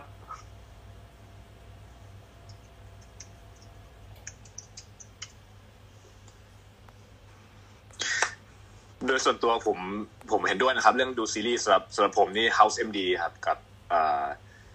อะไรอีกอันชื่ออะไรครับ e r ครับ ก็คือมันไม่ไม่ไม่ไม่ใช่แค่เรื่อง pronunciation แล้วก็เรื่องวิธีการพูดอย่างเดียวนะครับมันมีเรื่องแบบแสลงด้วยครับ แล้วก็ตัวย่อ ที่ถ้าเกิดไม่ไม่ไม่เคยฟังมาก่อนก็จะไม่รู้อย่างเช่น MISA อย่างนี้ครับที่ไทยเราเรียกกัน MISA แต่ว่าที่นี่เขาเรียก MRSA ก็เป็นรายละเอียดเล็กๆน้อยๆที่บอกว่าถ้าถ้าจะเคยฟังมาก่อนก็จะก็จะก็จะรู้ ไม่เขินปัญหาครับ ใช่ฮะแล้วก็อีกอย่างหนึ่งเวลาเราดูซีรีส์เนี่ยมันก็จะมีเรื่องคอนเท็กซ์ของตัวเนื้อเรื่องด้วย คือเราจะสามารถเรียนรู้ได้ว่าอ๋อประโยคแบบนี้เนี่ยเราสามารถจะใช้ในสถานการณ์แบบนี้แบบนี้ได้ คือมันไม่ใช่เรื่องของ pronunciation หรือว่าเรื่องของ wording อย่างเดียวเนี่ย โอเคครับ ก็ขอบคุณสำหรับเทคนิคการฝึกภาษาอังกฤษนะครับผม ก็น่าจะเป็นประโยชน์กับคนที่สนใจทั้งที่อยากที่อยู่ในไทยเนาะที่ทำงานในเมืองไทยหรือว่าอยากจะไปเรียนต่ออเมริกานะครับ ทีนี้ขอกลับมาเรื่องการสอบนะครับ ตอนนี้เท่าที่เข้าใจก็จะมีเหลือการสอบที่ต้องสอบอยู่ 2 อันเนาะ เป็น Step 1กับ Step 2 CK นะครับผม อยากจะทราบอยากจะขอให้ช่วยเล่าคร่าวๆนะครับว่าแต่ละอันมันยังไงบ้างเราต้องเตรียมตัวยังไงแบบคร่าวๆอะครับผม มีท่านไหนอยากจะแชร์ไหมครับผม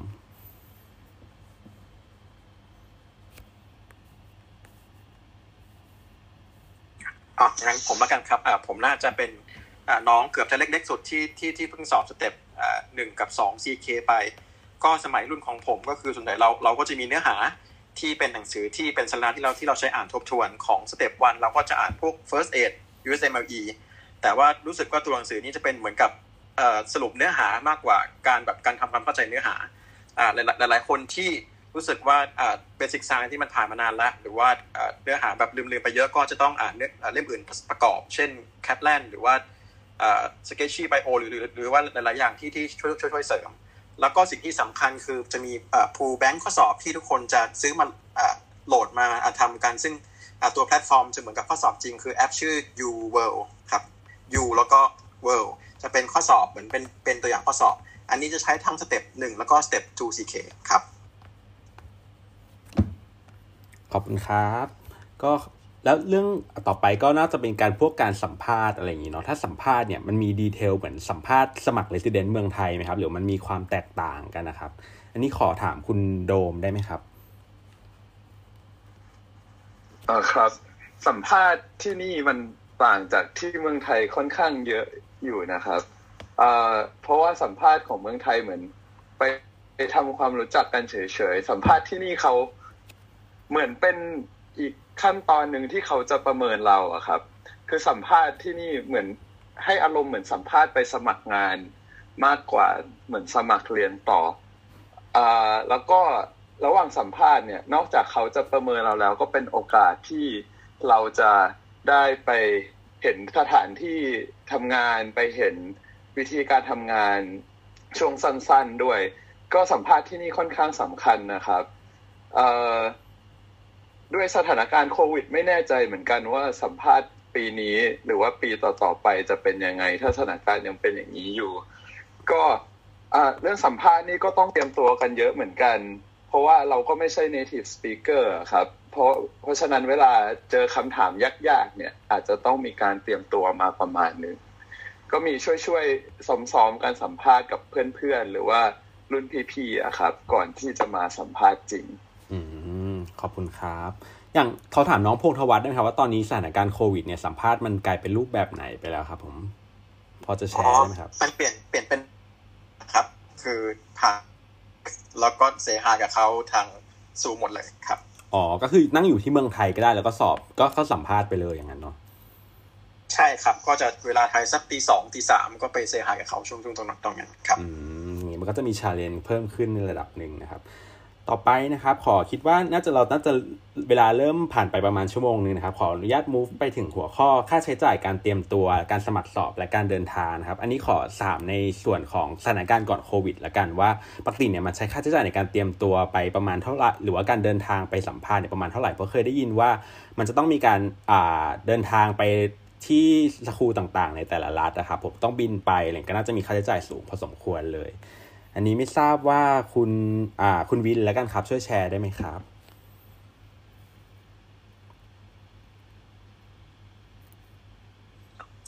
พี่วินคือตอนนี้พี่วินอยู่เวรครับ ตอนนี้น่าจะเป็นช่วงกำลังส่งเวรยู่โอเคครับาจโทจะษครับอาจจะได้ครับงั้นคุณคุณจักรินแชร์ได้ไหมครับ ว่าค่าใช้จ่ายเนี่ยมันมันต้องเตรียมเงินเยอะเข้าใจว่าเป็นเงินหลักพอสมควรเลยครับ ผม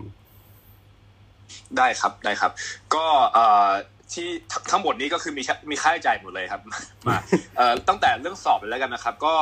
เอ่อสเต็ปหนึ่งประมาณหนึ่งพันเหรียญก็ประมาณสามหมื่นนะครับเอ่อถ้าเป็นสอง CS ตอนนั้นแพงกว่าหน่อยพันห้าร้อยเอ่อหนึ่งหนึ่งพันห้าร้อยเหรียญแต่ว่านั้นยกเลิกไปแล้วก็ก็เอ่อค่าสอบอย่างเดียวนี่ก็แสนหนึ่งแล้วครับโอ้หนึ่งสอง CK สอง CS ประมาณแสนหนึ่งนะครับ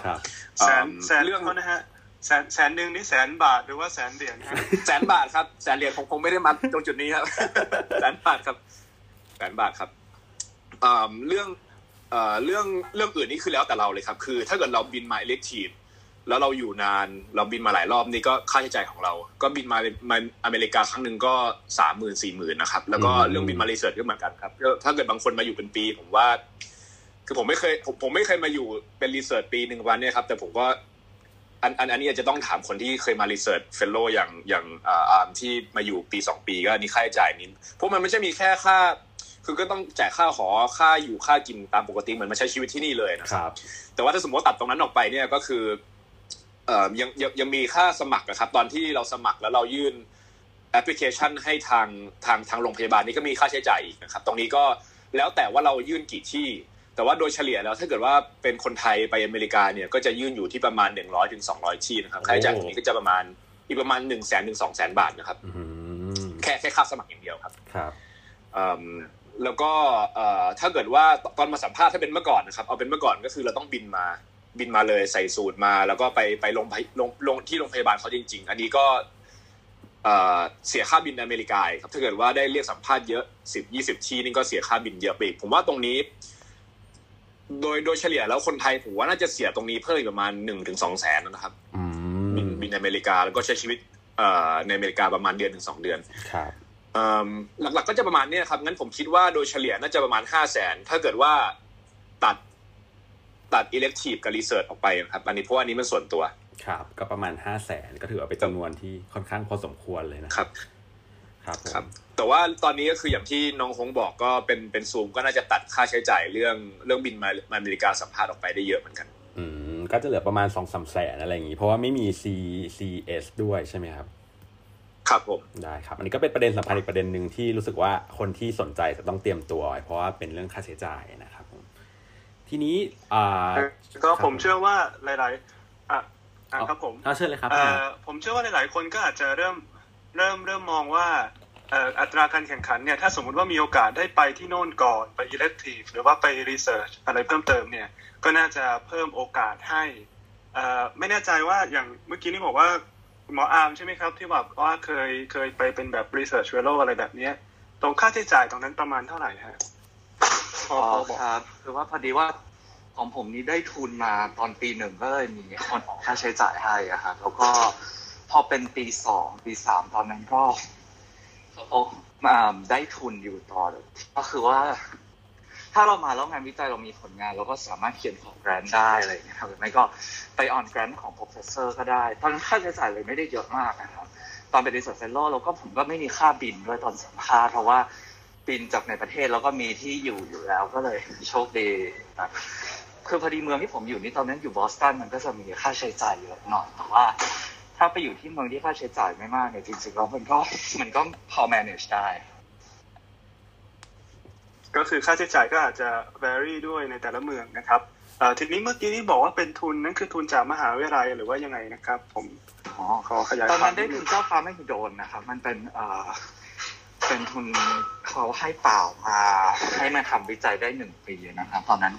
ค่าใช้จ่ายที่ได้ก็จะเท่ากับคนที่ได้ทุนรัฐบาลนะครับ มันก็จะ อยู่อยู่ได้ครับอ๋อขอบคุณครับ ก็เป็นทางเลือกนะครับสำหรับน้องๆที่สนใจจะไปทำ research fellow แล้วก็ลองดูว่าผลงานเราถึงขั้นทุนเจ้าฟ้าไม่โดนหรือเปล่านะครับ ก็แต่เดียราบีก็จะมีการเปิดรับสมัครนะฮะลองลองเป็นผมคิดว่าเป็น challenge ที่น่าสนใจเหมือนกันสำหรับน้องๆเอ่อน้องๆที่เป็นนักเรียนแพทย์นะครับ อ๋ออันนี้อาจจะ off topic นิดนึงแต่ว่าก็อยากจะโฆษณาทุนนะครับว่าก็เป็นทุนที่ดีมากเลยนะครับทำให้เราได้มีโอกาสคือว่าแน่นอนว่าเราก็จะได้มาอยู่ต่างประเทศ แล้วก็มีคนออกค่าใช้จ่ายให้ แล้วก็ตอนที่ได้ทุนนี้มาพอสมัครไปที่ไหนเนี่ยมันก็จะเข้าได้ค่อนข้างง่ายขึ้นมากนะครับแต่ว่าอีกด้านหนึ่งของทุนนี้ที่อาจจะเป็นคนนอกอาจจะไม่รู้ก็คือว่าเอ่อเราก็ทำให้เรามี network กับรุ่นพี่ที่เขาได้ทุนด้วย ซึ่ง อย่างผมผมนี่พอดีว่าพี่เขาไม่ได้มาซีเกอร์เรามีก็มีพี่ปิงปองพี่บีมอนพี่แม็กนี่นะก็ช่วยเหลือเราได้มากเลยในเรื่องการให้คำปรึกษาอะไรพวกนี้นะครับก็ถ้าอยากให้สมัครแล้วก็มาร่วมครอบครัวทุนเจ้าฟ้าไม่หิดนได้ ได้ครับขอบคุณครับ ผมว่าเราอาจจะได้หัวข้อ topic เพิ่มเติมคือการพูดคุยกับนักเรียนทุนเจ้าฟ้ามหิดลในโอกาสต่อไปนะฮะทีนี้เนี่ยเอ่อในเราพูดเรื่องสอบเรื่องสัมภาษณ์และเรื่องค่าใช้จ่ายมาแล้วเนี่ย ผมอยากจะให้ขยายความนิดนึงพอดีเดี๋ยวเราตั้งใจว่าน่าจะจบได้ก่อนเที่ยงคืนนะฮะจริงๆตอนแรกตั้งใจว่าจะจบสักประมาณห้าโมงห้าทุ่มครึ่งนะฮะทีนี้เนี่ยเดี๋ยวเราลองดูเรื่องชีวิตการทำงานดีกว่าครับอนอกจากการปรับตัวเรื่องภาษาแล้วก็จะต้องทำงานร่วมกับคนอื่นๆที่เป็นคนในพื้นที่อยู่เดิมนะครับ เป็นคนต่างชาติ จะต้องมีการปรับตัวยังไงบ้างชีวิตการทำงานเป็นยังไงบ้าง อยากให้ร่วมแชร์นิดนึงครับ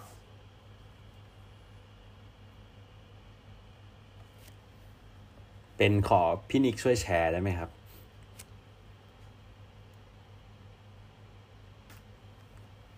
พี่นิกเหมือนจะไม่อยู่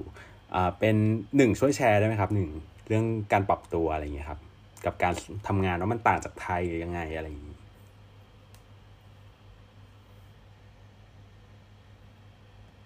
ฮัลโหลครับ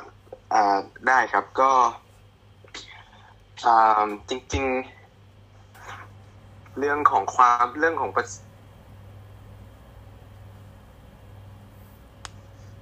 เสียงหายไปนะครับนาน่าจะปิดไมค์ครับหนึ่ง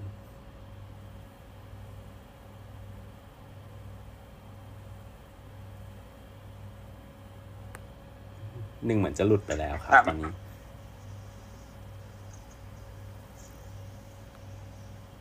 อ่าไม่เป็นไรครับผมอ่าคุณหมอกำมลเกียรติก็ได้ครับ พี่จอร์ดครับ คุณจอร์ด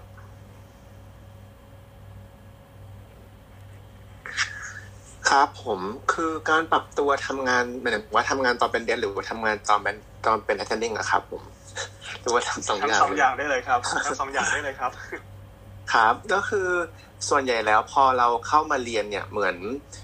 ภาษาก็จะคือผมคือผมก็เป็นคนไทยปกติที่ว่าเหมือนแบบไม่ได้พูดภาษาอังกฤษที่ไทยอยู่แล้ว แต่ว่าพอเข้ามาเรียนเนี่ยผมผมเชื่อว่าคือคนอเมริกาเนี่ยเขาจะเป็นคนค่อนข้าง friendly อยู่แล้วนะครับ คือเราก็จะ มีเพื่อนมีอะไรอยู่แล้วอะครับผมแล้วเราก็เหมือนจะได้ฝึกภาษากับเพื่อนที่เขาเป็น resident กับเราด้วยอะครับ ส่วนหนึ่งแล้วก็แล้วก็อย่างผมเห็นด้วยกับน้องวินที่น้องวินเคยพูดว่าเหมือนอยู่ที่ไทยเนี่ยเหมือนเราก็คือทำคือเรามีมีความรู้ทำงานเก่ง แล้วคือเราก็จะอาจจะเป็นเด่นที่โดดเด่นที่ไทย แต่ว่าที่เนี่ยที่อเมริกาเนี่ยเหมือนน้องจะต้องคือเป็นคนที่แสดงความคิดเห็นเก่ง แล้วก็ทำงานดีก็คือ ถึงจะถึงจะเป็นเด่นที่โดดเด่นได้ครับผมคือถ้าเราถ้าเราแบบมีความรู้อย่างเดียว แล้วเราทำงานเงียบๆคนของเราคนเดียวเนี่ย เราอาจจะโดดเด่นไม่เท่ากับคนที่เขาทำงานปานกลางแต่เขาเป็นคนแสดงความคิดเห็นดีอะครับผมดังนั้นเนี่ยผมต้องพูดแล้วว่าอยู่อเมริกาเนี่ยจะต้องเหมือนเขาเรียกว่าจะต้องเป็นคนที่คือเราเราต้องฝึกความกล้าในการพูดมากขึ้นจากเดิมนะครับ อันนี้เป็นสิ่งที่มีความสำคัญมากๆประมาณหนึ่งแล้วก็ต้องเป็นคนที่เหมือนเรา เวลาพูดเราต้องเหมือนเหมือนฝึกความมั่นใจประมาณหนึ่งครับผมเพราะว่าพอทำงานเป็น attending เนี่ยเหมือนคนไข้ก็คือคือถ้าเราทำถ้าเราเหมือนพูดจาไม่มั่นใจเนี่ย คนไข้เขาก็จะไม่อยากจะเหมือนเหมือน continue แคร์กับเราอะครับผมผมคิดว่าจะต้องเสริมสร้างความมั่นใจนี่เป็นสิ่งสำคัญที่สุดเลยครับผมครับขออนุญาตแชร์ประสบการณ์ด้วยนะครับ คือเชิญเลยครับครับผมเห็นด้วยกับ ผมเห็นด้วยกับคุณหมอกำมลเกียรติเลยนะครับ เรื่องของอความมั่นใจในการพูด คือคนไทยเนี่ยรวมทั้งตัวผมเองเนี่ยตอนที่มาใหม่ๆเนี่ยเวลาเราพูดเนี่ยเราก็จะพูดเบาโดยเฉพาะพูดกับอาจารย์เนี่ยเราก็จะพูดเบาการพูดเบาเนี่ยทำให้ดูเหมือนมีความมันไม่มีความมั่นใจนะครับเพราะฉะนั้นก็ต้องเวลาการพูดเนี่ยเราต้องพูดให้หนักแน่นพอสมควร แต่ว่าต้องไม่ aggressive เกินไปนะครับ แล้วคนไข้ก็เหมือนกันเขาก็จะเซน กับเราได้ว่าเรามีความมั่นใจแค่ไหน ถ้าเราพูดอย่างไม่มั่นใจเนี่ยเขาก็จะไม่ค่อยมีความเชื่อถือ ในเรื่องของการปรับตัว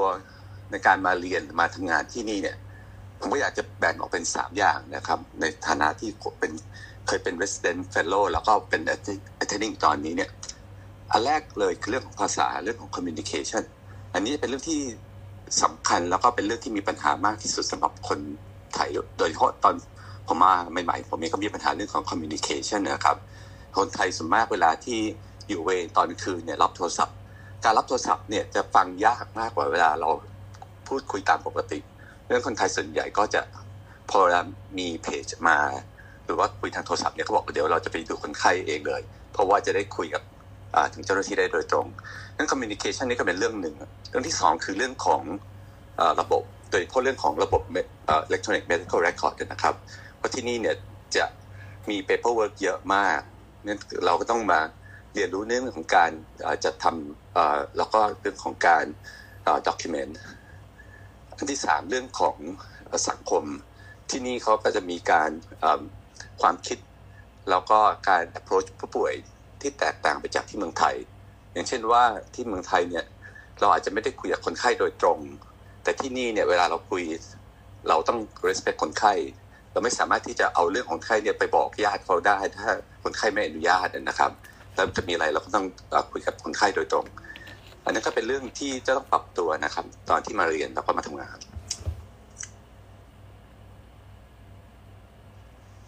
ครับผมขอบคุณพี่กฤษมากครับทีนี้เนี่ยนอกจากการปรับตัวในแง่ของ communication ของระบบแล้วก็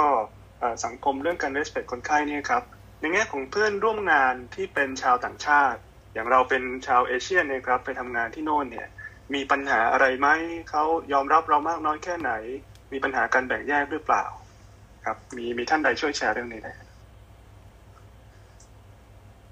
ผมว่าได้ครับเดี๋ยวกับเพื่อนร่วมงานเนี่ยไม่ค่อยจะมีปัญหาเท่าไหร่นะครับ โดยทั่วไปแล้วคนไทยคนไทยที่ไปเรียนต่อที่อเมริกาได้หรือไปทำเอ่อ resident fellow เนี่ย ก็จะเป็นคนที่ตั้งใจจะไปเรียน แล้วก็มีความสามารถสูง เป็นสัดส่วนมากนะครับ แล้วเทียบกับคนอเมริกันเองเนี่ยผมว่าหมอไทยมีความรู้ความสามารถเยอะกว่า ถึงเราจะพูดไม่เก่งเท่าเขาเรา discuss ไม่เก่งเนี่ยแต่ตอนที่เราทำงานเนี่ยผลงานเราจะดีกว่า โดยทั่วไปเพื่อนร่วมงานก็จะ respect ดีนะครับเขาเขาก็จะรู้ว่าเราอาจจะพูดได้ discuss ได้ไม่เก่งเท่าเขา แต่เรื่องของความรู้เนี่ยถ้าเราพูดมาทีไรเนี่ยคนไทยพูดมาทีไรเนี่ยคนอื่นก็จะฟังกันทั้งนั้นเพราะว่าเราสามารถที่จะเอ่อ discuss ได้หรือว่ามีความรู้ที่ดีกว่า ขอบคุณครับเห็นเมื่อกี้คุณหมอกรพงศ์ครับผมได้ครับ ก็อยากที่จะเห็นด้วยกับอาจารย์กิจมาก ๆ เลยว่า ถ้าถ้าถามในเรื่องของการเหยียดหรือว่าอะไรเดี๋ยวด้วยความที่เราเป็นเอเชียเนี่ยผมคิดว่าถ้าเป็นเพื่อนเพื่อนเรื่องผู้ร่วมงานเนี่ยไม่ไม่น่าจะเป็นปัญหาเลยนะครับ น่าจะเป็นศูนย์เลยก็ได้จากประสบการณ์โดยตรงของตัวผมเองแต่ถ้าในเรื่องของคนไข้หรือว่าอาจจะเป็น healthcare personnel ต่าง ๆ เนี่ยก็อาจจะมีบ้างแต่คิดว่าน้อยมากๆอันนี้ตัวเนี้ยมันขึ้นอยู่กับว่าเรา เราอยู่ในส่วนไหนของของอเมริกาผมมากน้อยก็น่าจะต่างกันด้วย แล้วก็ผมรู้สึกลึกๆว่าบางครั้งเนี่ยเราในเรื่องของการเหยียดเนี่ยเราอาจจะรู้สึกด้วยความที่เราไม่มั่นใจในตอนมาแรก ๆ แล้วก็เหมือนเขาพูดอะไรตอบกลับมาเนี่ยเราอาจจะรู้สึกไปเองด้วยซ้ำว่าว่าแบบเออเรา sensitive แล้วเราเราก็คิดว่าเอ้ยเขาเหยียดเราหรือเปล่าอะไรเงี้ยทั้งที่จริงๆเขาก็อาจจะแค่ถามคำถามเราเฉยๆสำหรับผมเนี่ยมันมันเหมือนเป็นเรื่องของความกดดันมาก ๆ อย่างหนึ่งตอนที่เราเข้ามาในอยู่ใน setting ใหม่ ๆ ครับ ก็คือเหมือนกับเราต้องการ ได้รับความยอมรับซึ่งมันก็ไม่ใช่เรื่องที่ผิดเป็นเรื่องปกติเป็นเรื่องเป็นเรื่องเป็นที่เราพื้นฐานของความเป็นมนุษย์ว่าเรามาใน environment ใหม่ๆ setting ใหม่ๆเนี่ยเราก็อยากจะได้การยอมรับ ซึ่งเวลาเราเข้าไปตอนที่เราตอนที่เราเข้าไปใหม่ๆเนี่ยมันก็จะมันหลีกเลี่ยงไม่ได้ที่มันก็จะมีคนตั้งคำถามเราอยู่เสมอครับ แล้วก็ผมเชื่อว่าน่าเป็นหน้าที่ของเราตัวเราเองจริง ๆ ที่เราต้องพิสูจน์ว่าว่าว่าเราควรค่ากับกับการยอมรับนั้นๆก็ มันมันตรงไปตรงมาง่ายๆแค่นั้นเอง แล้วก็ถ้าเราถ้าเราเป็นคนมีความสามารถดูแลคนไข้ได้ดีเนี่ยเขาก็จะสามารถเขาก็จะยอมรับเราได้ไม่ยากเลย แล้วก็อีกครั้งหนึ่งก็คือจากประสบการณ์โดยตรงของผมเนี่ยสำหรับคนไทยแล้วเนี่ยไม่ไม่ไม่ใช่ปัญหาใหญ่เลย ใช้เวลาไม่นานเนี่ย คนแม้กระทั่งคนไข้หรือว่าพยาบาลหรือว่าสตาฟต่างๆเนี่ยเขาก็ทุกคนเขาก็ได้ให้ให้ให้การยอมรับของเราดีครับ ซึ่ง จริง ๆ หมอที่จบมาจากไทยเนี่ยผมเชื่อว่ามีข้อเด่นหลาย ๆ อย่างเลยทั้งเรื่องประสบการณ์ทางคลินิกเนี่ยผมคิดว่าเรามีมากกว่าตัว medical student ที่เขาจบจากที่อเมริกาแน่นอน เพราะว่าเราเนี่ยส่วนใหญ่แล้วเราก็เนี่ยจะมีประสบการณ์ใช้ทุนถึงสองสามปีได้ดูแลคนไข้แบบ hands on มาก ๆ ได้ทำหัตถการนู่นนี่ต่างๆ หรือว่าในแม้กระทั่งถ้าไม่ได้มีโอกาสใช้ทุนเนี่ยหรือว่าเป็นเป็นช่วง extern เนี่ยเราก็ ได้ได้มีโอกาสทำอะไรได้เยอะกว่า เยอะกว่านักนักศึกษาแพทย์ที่นี่มาก ๆครับ แล้วก็อีกอีกด้านหนึ่งเนี่ยคือ ผมคิดว่าที่เป็นจุดแข็งของเราก็คือ culture บางอย่างของคนไทยเนี่ย หรือว่าคนเอเชียโดยทั่วไปอะครับ มันทำให้ให้เราเนี่ยได้รับการยอมรับได้ค่อนข้างง่ายอยู่แล้ว อย่างเช่นแบบเป็นเรื่องของความการยิ้มแย้มอัธยาศัยดี การอ้อนการแบบอนอบน้อมต่าง ต่อผู้ใหญ่หรือว่า อันนี้ผมได้เคยได้ยินจากคนอื่นมาก็คือเราเราหรือว่าการเขาเรียกสั้นๆว่าการแกล้งโง่อะไรอย่างเงี้ยก็คือเหมือนกับเราเรารู้ว่าเวลาไหนที่เราควรจะพูด ทั้งที่บางอย่างเนี่ย เวลาเวลา attending หรือว่า senior ที่เขาสอนเรามา บางทีเราก็เคยทำมาหมดแล้วแล้วรู้มาจากประสบการณ์ที่ไทยมาแล้ว แล้วก็แล้วก็รู้ว่าเราควรจะพูดเราควรจะพูดในเวลานั้นหรือเปล่าครับ แล้วก็อย่างสุดท้ายที่ ที่เหมือนเป็นทิปเล็ก ๆ ที่เพื่อนที่เพื่อนชอบจะ appreciate เรามากๆ ก็คือ เวลาที่เราเราเราไม่ได้เกี่ยงในเรื่องของการอยู่เวรการจะอยู่เวรในช่วงของฮอลิเดย์หรือ Thanksgiving ของเขาเนี่ยมันไม่เป็นปัญหาของเราเลย เพราะว่าตอนอยู่ที่ไทยเนี่ยเราเราเราทำงานมากกว่านี้อีกเพราะฉะนั้นก็จะสรุปง่ายๆก็คือเป็นเป็นเรื่องธรรมดา ผมคิดว่าเป็นเรื่องธรรมดาที่เขาจะจะ question เราหรือตั้งคำถามเราตอนแรก ๆ ครับ แต่มันไม่ไม่ยากเลยที่ทำให้เราให้ให้ให้เขา ให้การยอมรับของเราถ้าเราตั้งใจจริง ๆ แล้วก็ดูแลคนไข้ได้ดีครับ ครับผมดูขอขอตอบนิดนึงครับ ก็ตัวในส่วนเพื่อนร่วมงานก็เห็นด้วยกับน้องกรพงศ์ครับ เพราะว่าที่ผ่านมาเพื่อนร่วมงานที่เป็นเพื่อน resident หรือเพื่อน fellow ด้วยกันก็คือ ดีมากครับ ไม่มีใครเหยียดเราหรือว่าพูดจาไม่ดีกับเรา ทุกวันนี้ก็คือ เขาก็ชวนเราไปปาร์ตี้ที่บ้านทุกอาทิตย์มีแบบ วันขนาดโควิด ก็คือใส่แมสนะครับ แต่ว่าก็ยังมีแบบคาเฟ่ฮอปปิ้งทุกอาทิตย์ มีบอร์ดเกมชวนกันทุกวันอะไรอย่างเงี้ยครับ แล้วก็ถามว่าคนไม่ดีมีไหมเพื่อนร่วมงานก็มี ผมว่าคนดีคนไม่ดีมีอยู่ในทุกสังคมทุกที่ทุกประเทศครับ ถามว่าเคยโดนว่าแบบอยู่ดีลาป่วยหยุดงานไม่มาทำงาน แล้วเราต้องดูคนไข้เยอะขึ้น รู้ตอนเช้าวันนั้นไหมก็เคยครับ เพราะว่า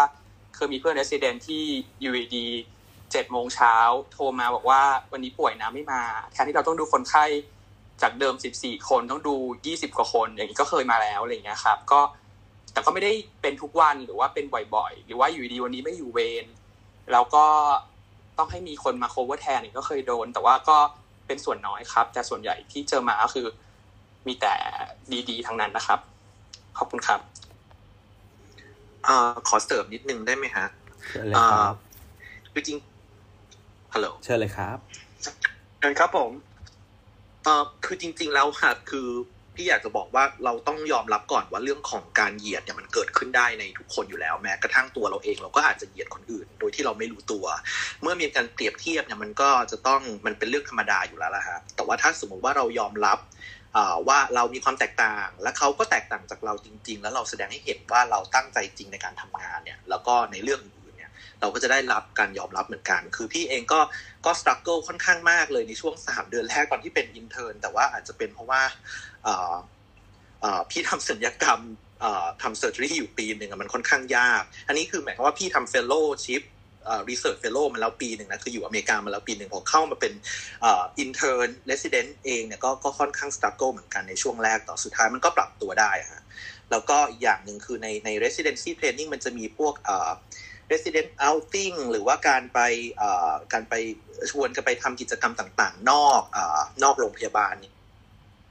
คือคือพี่ก็ไปอะส่วนใหญ่พี่ก็ไปจน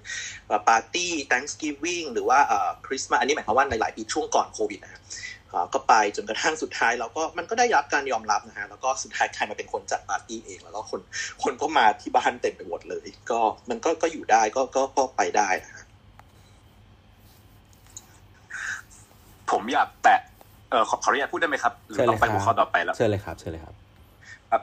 ครับเอ่อคำถามตอนแรกที่บอกว่าเอ่อมีอะไรที่แบบต้องปรับตัวที่ต่างไปจากไทยบ้าง ผมอยากแตะเรื่อง mindset กับกับ value ของของงานของที่นี้หนึ่งครับ คือ คือที่ไทยเนี่ย ถือได้ว่าหมอเนี่ยเป็นเป็นคนใหญ่เลย แล้วก็หมอที่เก่งเนี่ยคือหมอที่แบบแบกโรคยากๆได้ รักษาคนไข้หายในวันนี้ ซึ่งซึ่งมันก็ถูกนะครับหมอก็คือหน้าที่คือรักษาคนไข้แต่ว่า mindset ของที่อเมริกาเนี่ยที่ผมมาแล้วผมรู้สึกว่าช็อกมากคือคือหมอเนี่ยเป็นแค่ health care provider ครับคือคือหมอไม่ใช่พระเจ้า หมอแค่แบบเป็น provider คนหนึ่งเป็นเป็นเป็นคนที่ทำหน้าที่เอ่อ lead team ซึ่งก็คือที่ที่นี่เนี่ยเขาทำงานเป็นทีมเขาไม่ได้บอกว่าทุกทุกอย่างต้องตามหมอที่นี่คืออย่างที่ผมบอกไปตอนแรกก็เอ่อมันมีทั้งพยาบาลเภสัช social worker social worker คือคนที่อารมณ์แบบว่าจัดการเรื่องเรื่อง non non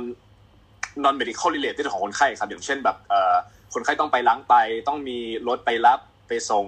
คนไข้กลับบ้านไป ไม่มีคนดูแลคนไข้สโตรกกลับบ้านไปที่ต้องทำกายภาพคือต้องต้องก็คือทำเรื่องพวกเนี้ยครับที่ที่ non medical related ก็คือ ซึ่งมันก็เป็นส่วนสำคัญของของคนไข้แล้วก็เป็นส่วนสำคัญของการรักษาคนไข้ในแต่ละโรคนะครับ แล้วก็คือเราเป็นทำงานเป็นทีม เราต้องแบบ communicate เอ่อ communicate กับคนไข้ได้ดี แล้วก็ communicate กับคนในทีมได้ดีก็อย่างที่หลาย ๆ ท่านหลายๆพี่หลาย ๆ คนได้บอกไปนะครับ การ communication skill เนี่ยสำคัญมาก แล้วก็เอ่อมันเป็นเหตุผมว่ามันเป็นเหตุผลที่ทำให้คนที่เนี่ยเขาเขาไม่ค่อยแบบเพื่อนร่วมงานไม่ค่อยมีการเหยียด หรือไม่ค่อยมีการแบบเอ่อเรื่องเรื่อง racism เนี่ยระหว่างเพื่อนร่วมงานไม่ค่อยมีครับเพราะว่าเขาเขา value การเป็นการทำงานเป็นทีมการเป็นทีมเวิร์กมากๆ อันนี้ก็เป็นจุดหนึ่งที่ผมคิดว่าต่างออกไปจากเมืองไทยค่อนข้างเยอะนะครับ แต่ว่าแต่ว่าก็เป็นเป็นสิ่งนี้ที่ที่เราต้องปรับตัวอ๋อแล้วก็เรื่องเรื่องเรื่องเอ่อ การเป็นเรสเซนต์หรือการเป็นหมอเนี่ยครับคือถ้าเป็นถ้าเป็นที่ไทยเนี่ยเขาเขาเขาเห็นว่าหมอที่รู้เยอะทำข้อสอบได้ดีเอ่อจะเป็นหมอที่เก่ง แต่ว่าที่นี่ก็คือเขาวาลูหมอที่ไม่ใช่เก่งอย่างเดียวนะครับ แต่ว่าหมอที่พูดจาดีพูดจาคนไข้ดีพูดจากับคนในทีมดี แล้วก็สามารถลีดทีมได้เอ่อดูแลรุ่นน้องดี ดูแล medical student ดี พวกเนี้ยครับ คือถือว่าเป็นหมอที่เก่ง แล้วก็อาจารย์จะชอบ อันนี้ก็เป็นจุดต่างไปครับ ครับผมนอกจากเรื่อง culture แหละคุณจักรินคิดว่ามันยังมีอะไรที่แบบต่างชัดๆ ของในการทำงานในไทยกับในอเมริกาไหมครับ เช่นแบบพวกเรื่องการรักษาหรืออะไรเงี้ยเรื่อง investigation ที่เขาต้องจะมีเยอะกว่าไทยอะไรอย่างงี้ด้วยครับอืมอันอันนี้ก็แน่นอนครับอย่างที่พี่พี่หนึ่งบอกไว้ตอนแรกนะครับ ว่าที่นี่เขามี resource มากกว่า เขาแบบว่ามีมีเงินทุน คือที่ไทยเนี่ยจะมีติดเรื่องแบบว่าประกัน ไปเอกชนนี่อาจจะจะจะจัดเต็ม แต่ว่าพอมาโรงพยาบาลรัฐก็คือโรงพยาบาลอาจจะไม่มี resource ตรงนี้มากก็ investigation แต่ละอย่างก็อาจจะจะ limit แต่ว่าที่ที่อเมริกามันไม่ใช่ระบบโรงพยาบาลรัฐโรงพยาบาลเอกชนนะครับคือโรงพยาบาลเกือบทุกอันเป็นเอกชนนะครับฉะนั้นเขาจัดเต็มอยู่แล้วเอ่อยิ่งถ้าคนไข้มีประกันเนี่ยเขาก็ปวดท้องมาเอาจริงคือปวดท้องมานิดหน่อยก็ CT โคแอบโดเมนหรือว่าคนไข้ปวดขานิดหน่อยบางทีก็อันตราซาวดูเลยมี DVT ไหมคนไข้เหนื่อยมาบางทีก็เอ็กโคกันใน ER เลยก็ มาแรกๆก็ค่อนข้างแบบโหเอางี้จริงเหรอ แต่ว่ามาเรื่อยๆก็มามาอยู่ไปได้สองปีก็ปรับตัวได้แล้วครับว่าโอเคมันมันต้องอย่างนี้แหละเพราะว่ามันมีเรื่องกฎหมายด้วยนะครับ ถ้าเกิดเรา miss อะไรไปมันก็มีคอนซ e เควนต์รุนแรงมันก็น่าจะเป็นอยากจะขอเสริมที่อุตสาหขอโทษค่ะอ่าเชิญเลยครับ ค่ะจะขอเสริมที่น้องจากกลินพูดอะนะคะ เรื่องระบบเนี่ยนอกจากระบบ investigation แล้วพี่ว่าเรื่อง building หรือ insurance เนี่ยก็เป็นอะไรที่อาจจะสร้างความ แปลกใหม่และปวดหัวให้กับเราในในในช่วงแรกๆ ก็ไม่เป็นไรก็ค่อย ๆ เรียนรู้ไปอะค่ะ ซึ่งมันก็อาจจะต่างจากที่เมืองไทย แล้วก็อีกเรื่องหนึ่งคือเรื่อง mindset ที่น้องจากกลินยกขึ้นมาเนี่ยพี่ว่าอีกสิ่งหนึ่งที่พี่สังเกตว่ามันต่างกับที่เมืองไทยมากๆ ก็คือเรื่อง mindset ของการที่เรามี boundary ที่ชัดเจนของ you know work life balance อย่างเงี้ยค่ะ ที่เมืองไทยเนี่ยเราก็อาจจะรู้สึกว่าเออเราต้องขยันทำงาน อาจจะไม่ได้ take vacation แต่ที่เนี่ย พี่รู้สึกว่าจากประสบการณ์ที่พี่รู้ได้รับมาก็คือ vacation เป็นเป็นส่วนหนึ่งเป็นอะไรที่ที่ที่ common เรา take ได้ แล้วก็เขาส่งเสริมให้เรา take vacation เป็นการ self care อย่างหนึ่งแล้วก็มันก็เป็นอีกโดเมนหนึ่งของเราด้วยที่เป็น self development ว่าเราสามารถที่จะดูแลตัวเองได้มากแค่ไหน เพราะว่าถ้าเรายังไม่สามารถที่จะดูแลตัวเองได้ดีเนี่ยเขาก็จะ question ว่าเอ๊ะแล้วเราจะไปทำงานดูแลคนอื่นได้ยังไง ซึ่งพี่ว่าอันนี้ก็เป็นจุดดีที่เราก็อาจจะ ต้องค่อยๆ ลองปรับตัวเอาอีกอย่างหนึ่งของระบบที่อเมริกาที่พี่รู้สึกได้เลยจริงๆ คือเรื่องของ pacing อะค่ะ การทำงานมันค่อนข้างเร็ว อะไรอะไรมันก็จะเป็นไปเร็วด็อกอย่างของพี่เป็น psychiatrist เนี่ย documentation มันยาวมาก แต่ในขณะเดียวกันเราก็ต้อง turn over ให้มันเร็วมาก เพราะฉะนั้นก็อาจจะต้องปรับเรื่องทำงานให้เร็วขึ้นอย่างนั้นนะคะอืม ขอบคุณนะครับที่ช่วยแชร์ครับผมยังมีท่านไหนอยากจะแชร์เรื่องการทำงานเพิ่มเติมไหมครับของผมครับอยากจะขอแสดงความคิดเห็นนิดนึงนะครับอ๋อเห็นเห็นด้วยกับพี่มากๆเลยเรื่อง work life balance อย่างตอนนี้ผมก็อยู่ที่ยิมนะครับสิบโมงครึ่งสิบเอ็ดโมงวันเสาร์เป็น resident ก็มี work life balance ได้แต่ว่าประสบการณ์ผมนี่ก็อีกเรื่องหนึ่งก็คือเรื่องของ culture คื อมันก็จะมีเรื่องของถ้าอย่างมืองไทยมันก็จะมีเรื่องของ top down management ที่เป็นวัฒนธรรมองค์กร แต่ที่นี่เนี่ยเรื่องการเรียนตรงนี้ก็จะน้อยมากทำให้เราสามารถแสดงความเห็นได้ค่อนข้างแบบตรงไปตรงมาขนาดผมเคย round กับ chairman ของ medicine นะครับตอนนั้นเป็น intern เราก็ยังสามารถแสดงความเห็นของเราเปลี่ยนการรักษาคนไข้ได้อย่างเงี้ยครับเขาก็จะรับฟังเรามากครับอืมครับผมขอบคุณครับ พี่กิตมีอะไรจะเสริมไหมครับ ผมเห็นพี่กิตเปิดไมค์ครับก็ก็เห็นด้วยกับทุกทุกท่านที่พูดถึงนะครับ ส่วนในเรื่องของการทำงานเนี่ย ผมว่าที่แตกต่างกับเมืองไทยชัดเจนเนี่ยคือเรื่องของการให้เวลากับคนไข้ อย่างเช่นในคลินิกเนี่ยเราจะคุยกับคนไข้มาก โดยเฉพาะถ้าอยู่ใน academic center นะครับอย่างของผมเนี่ยเวลาดูคนไข้ใหม่ เราก็ใช้เวลาประมาณ 45 นาที ถ้าเป็นคนไข้ follow up เนี่ยก็ 20 นาที ซึ่งใน 45 นาทีเนี่ยก็จะเป็นอาจจะเป็นซักร่างกายซักประวัติตรวจร่างกายเนี่ยสักสิบห้านาทียี่สิบนาทีที่เหลือก็จะเป็นเรื่องของ education นะครับอันนี้ก็เป็นเป็นผมว่าเป็นข้อแตกต่างที่สำคัญระหว่างที่ทำงานที่เมืองไทยกับที่อเมริกานะครับ ครับผม ขอบคุณครับ มีท่านไหนอยากจะเสริมเรื่องการทำงานไหมครับ ก่อนเราจะข้ามไปหัวข้ออื่น ผมผมขอเสริมหนึ่งครับสุดท้ายครับสั้นๆครับเรื่อง work-life balance นะครับผมว่าอันนี้น่าจะถูกใจน้องๆที่ฟังหลายๆคนคือ คือที่นี่เนี่ยตอนเฉพาะตอน train อย่างเดียวนะครับ แล้วก็รวมถึง medical student ด้วยคือ เขาจะมีวันหยุดให้เลยหนึ่งวันต่ออาทิตย์ คือไม่ต้องมาโรงพยาบาลเลย 24 ชั่วโมง คือห้ามมาแตะในโรงคือห้ามเดินเข้ามาในโรงพยาบาลเลย ก็คืออย่างเช่นของผมนี่ตอนนี้ผมอยู่วอร์ดเอ่อวอร์ดทั่วไปครับก็จะมีวันหยุดให้วันเสาร์อาทิตย์วันใดวันหนึ่งก็คือ off เลยแล้วก็อาจารย์จะ round เองทั้งหมด resident ไม่ต้องมานอสพอไม่ต้องมา อันนี้คือเป็นจุดหนึ่งที่ต่างออกไปจากที่ไทยนะครับ ที่เราต้องมาทุกวัน แล้วก็มันจะมีเรื่องเอ่อ80 hour rule ครับ คือตอนเป็น resident เนี่ยห้ามทำงานเกิน 80 สัปดาห์ต่อชั่วโมง ที่ที่ไทยนี่ผมคิดว่าคงคงเกินกันทุกเทรนนิ่งนะครับ แต่ว่าที่นี่คืออย่างน้อยโปรแกรมผมเนี่ย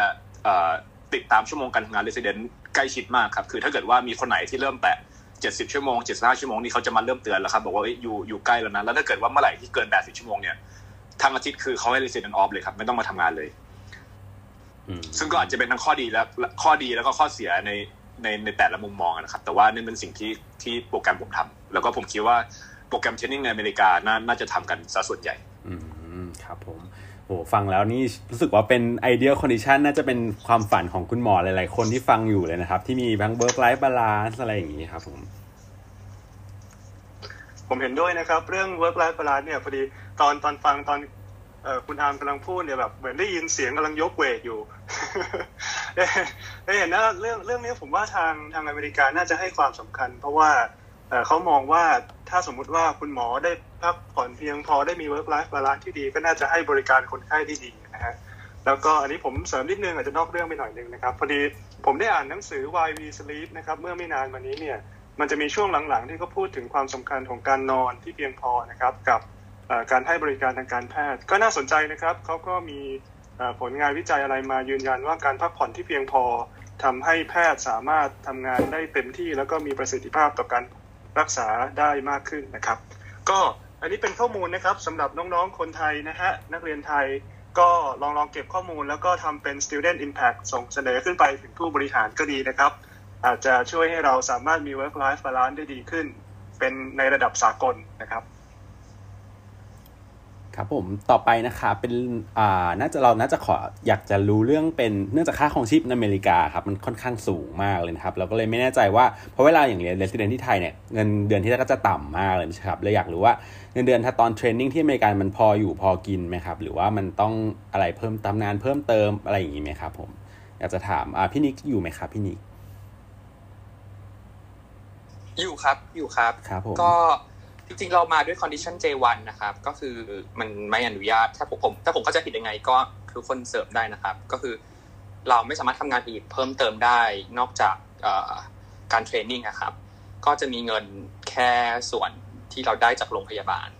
อย่างเดียว แต่ว่าถ้าเกิดสมมติคนอื่นมาด้วย H1 visa คืออาจจะทำงานอย่างอื่นได้ ก็อาจจะได้เงินจากส่วนอื่นด้วย แต่ว่าส่วนใหญ่เท่าที่เข้าใจก็คือคนมาด้วย J1 กันนะครับอืมก็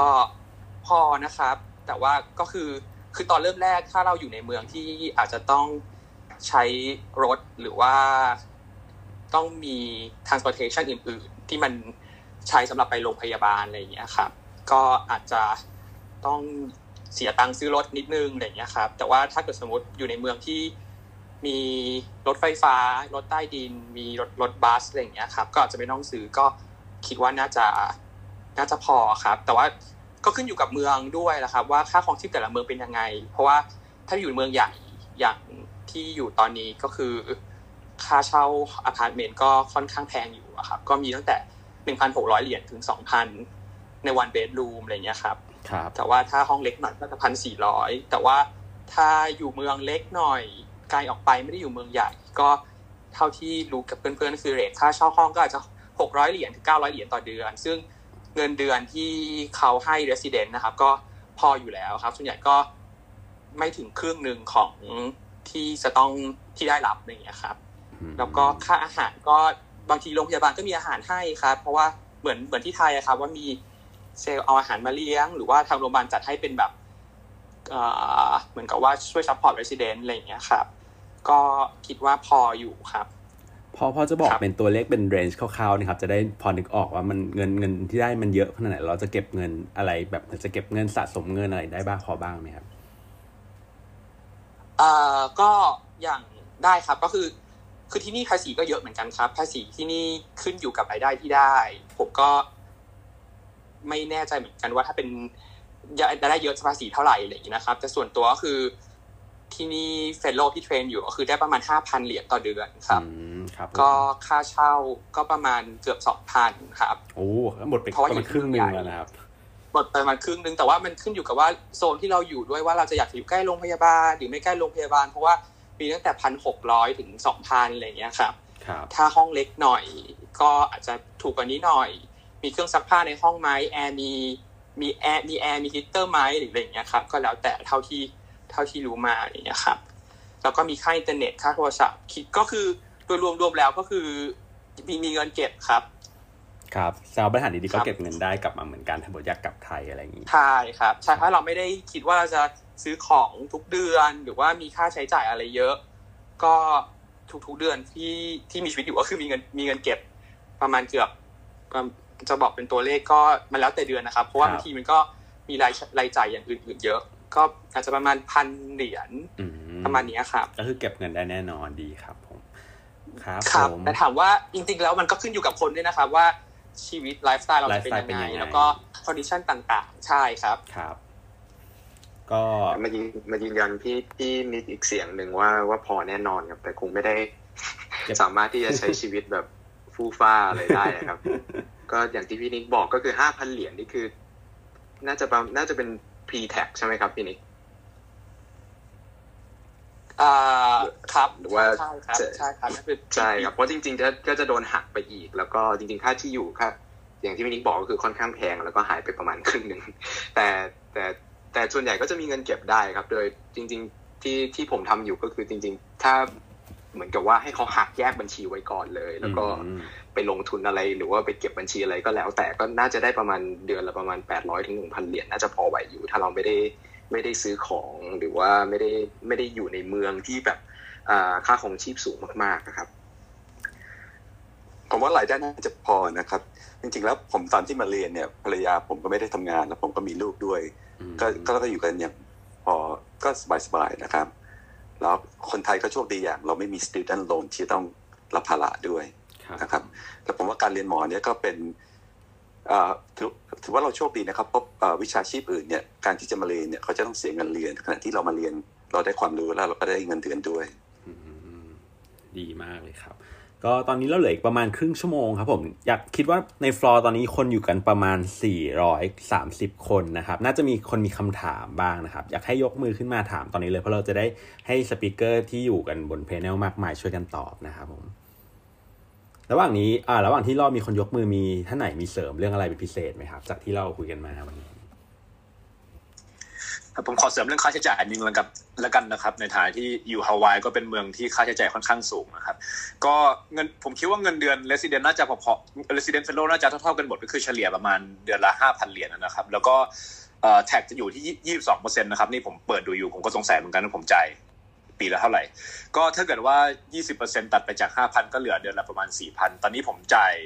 ค่าเช่าอยู่ประมาณเดือนละพันสามนะครับ ผมเป็นผมอยู่เอ่อ two bedroom เอ่อสอง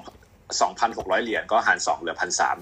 ก็เหลือสองพันเจ็ดร้อยไว้ค่าใช้จ่ายอื่นค่าอาหารก็ค่อนข้างแพงอยู่นะครับ แต่นี่ก็เป็นจุดหนึ่งที่เราต้องปรับตัวนะครับ เราผมผมมาตั้งแต่มาอยู่นี่คือผมกินข้าวข้างนอกน้อยมาก ส่วนมากก็คือเป็นทำอาหาร ผมว่าทุกทุกคนคนไทยมาอยู่ที่นี่คือสกิลการทำอาหารน่าจะเก่งขึ้นกันทุกคนต้องทำอาหารกิน ก็ผมเก็บได้ประมาณแบบที่พี่นิกพี่หนึ่งทำได้นะครับ ประมาณแบบห้าร้อยหนึ่งพัน ก็บางเดือนเราซื้อของก็ไม่ค่อยมีเงินเก็บ แต่ว่าโดยเฉลี่ยจะอยู่ประมาณนั้นครับส่วนก็คือยืนยันอีกเสียงนะครับว่าพอแน่นอนแล้วก็มีมีเงินเก็บนะครับแล้วก็เลสซิเดนต์หลายคนนะครับ ในโปรแกรมผมมีครอบครัวมีลูก แบบอาจารย์กิจนะครับ แบบว่าเออสามีภรรยาอีกคู่เขาคือบางบางคนก็ไม่ได้ทำงาน ก็ต้องเลี้ยงลูกไปด้วย บางคนลูกสองด้วยนะครับ ก็ยังพออยู่มันก็คิดว่าเพียงพอครับ ถ้าเกิดเรามาแบบสดๆอยู่คนเดียว ได้ครับผมดีครับ ตอนนี้ไม่มีคนยกมือที่ที่ที่ โปรแกรมเขาช่วยสนับสนุนอีกอย่างที่ช่วยเรื่องค่าใช้จ่ายด้วยก็แต่ละโปรแกรมก็ต่างกันออกไปครับ แต่ส่วนใหญ่ผมเชื่อว่าเกือบทุกโปรแกรมก็จะมีในเรื่องของ educational fee educational fund ในเรื่องของการไป conference หรือว่าอย่างอย่างเดี๋ยวให้โจเสริมนิดนึงก็ได้ว่าอย่างอย่างที่ฮาวายรู้สึกว่าเขาจะสนับสนุนตรงนี้ค่อนข้างเยอะ ถ้าเราได้ไป present งานที่ไหน แต่อย่างว่าถ้าเป็นในช่วงโควิดก็คงลำบาก แล้วก็อาจจะมีงบในแต่ละปีเพื่อที่ให้เราซื้อของต่าง เป็นค่าแบบ textbook หรือ journal subscription อะไรอย่างเงี้ยครับซึ่งซึ่งตรงนี้คิดว่าที่ว่าประเทศไทยน่าจะยังไม่มีนะแล้วน่าจะได้อยู่ที่ประมาณปีละห้าร้อยถึงหกร้อยเหรียญก็เหมือนกับว่าเป็นช่วยเราในในอีกส่วนหนึ่งนี่ก็ไม่ได้เยอะอะไรมาก แต่ก็เหมือนเป็นเป็นอะไรเล็กน้อยที่โปรแกรมเขาพยายามให้เรสซิเดนทุกคนครับเป็นขั้นพื้นฐาน ครับเห็นเห็นด้วยครับ เพราะว่าตอนที่ไปสัมภาษณ์ที่นิวยอร์กนะครับก็ ทางโปรแกรมก็เสนอมาว่ามี subsidize ที่อยู่เขาช่วยอาจจะช่วยออกเรื่องที่อยู่ครึ่งหนึ่งหรืออะไรอย่างเงี้ยครับเพราะว่าอพาร์ตเมนต์ที่นิวยอร์กถ้า one bedroom ก็คือสองพันขึ้นอะไรอย่างเงี้ยครับเขาก็อาจจะมี subsidize ว่าเออไปอยู่หอมหาลัยนะ จ่ายเท่านี้หรือว่าไปอยู่หอที่มหาลัยมีหุ้นอยู่เขาก็ subsidize เกือบครึ่งหนึ่งแล้วก็ค่าใช้จ่ายแล้วก็น้อยลงครับ อืมดีครับผมอ่าตอนนี้มีคนยกมือขึ้นมาถามคำถามแล้วนะครับ คุณคุณอาร์มมีอะไรจะเสริมก่อนไหมครับ โอ้อยากจะขอแชร์ประสบการณ์อีกเรื่องหนึ่งนะครับคือเป็นเรื่องเกี่ยวกับ career path นะครับของที่อเมริกาคืออันนี้จะเป็นแบบ non clinician career path คือถ้ามีน้องๆคนไหนที่แบบ สนใจคือว่าข้อที่หนึ่งเนี่ยในเรื่องของ clinician เนี่ยรู้สึกว่า management ของที่นี่ก็จะ liberal กว่ามากก็คือเป็น medical management ที่น่าสนใจ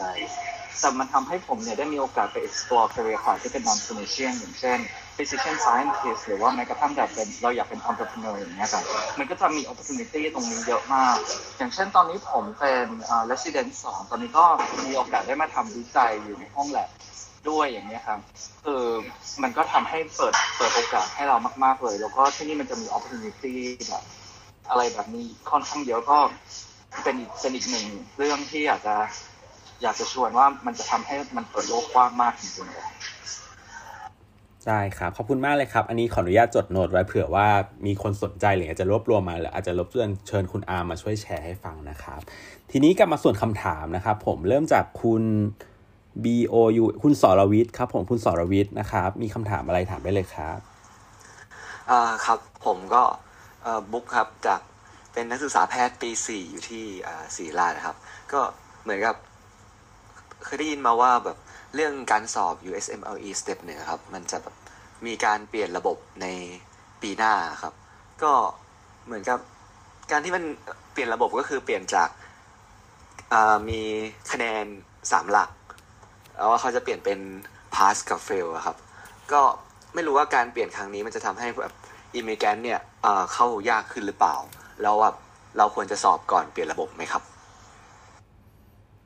อันนี้พอมี panel ท่านไหนช่วยตอบได้ไหมครับอันนี้เป็นคำถามที่ดีมากๆเลยนะครับ ขอโทษครับ มีใครจะพูดอะไรได้ยินเสียงมีใครจะพูดอะไรหรือเปล่าเชิญเลยครับเชิญเลยครับผมเชิญเลยครับ ครับต้องยอมรับอย่างหนึ่งว่าคือสำหรับคนไทยหรือว่าหรือว่า IMG ทั้งหลายเนี่ยคะแนนเซตหนึ่งเป็นอะไรที่เราโดยเฉลี่ยเราจะได้มากกว่าฝรั่งเขาอะนะครับ เพราะว่าอย่างที่หลาย ๆ ท่านบอกมาเรามีประสบการณ์ เรามีแบบเราเราเรียนมาหนักกว่า เราทำข้อสอบได้ดีกว่านะครับการที่เปลี่ยนสเต็ปหนึ่งเป็น pass fail แทนที่จะเป็นคะแนนเนี่ยผม ผมนึกข้อดีเอาตรง ๆ คือผมนึก ผมนึกให้ให้ให้เราได้เปรียบให้เราได้ข้อดีมากขึ้นไม่ออกครับเอาจริงๆคือผมคิดว่ามันน่าจะเป็น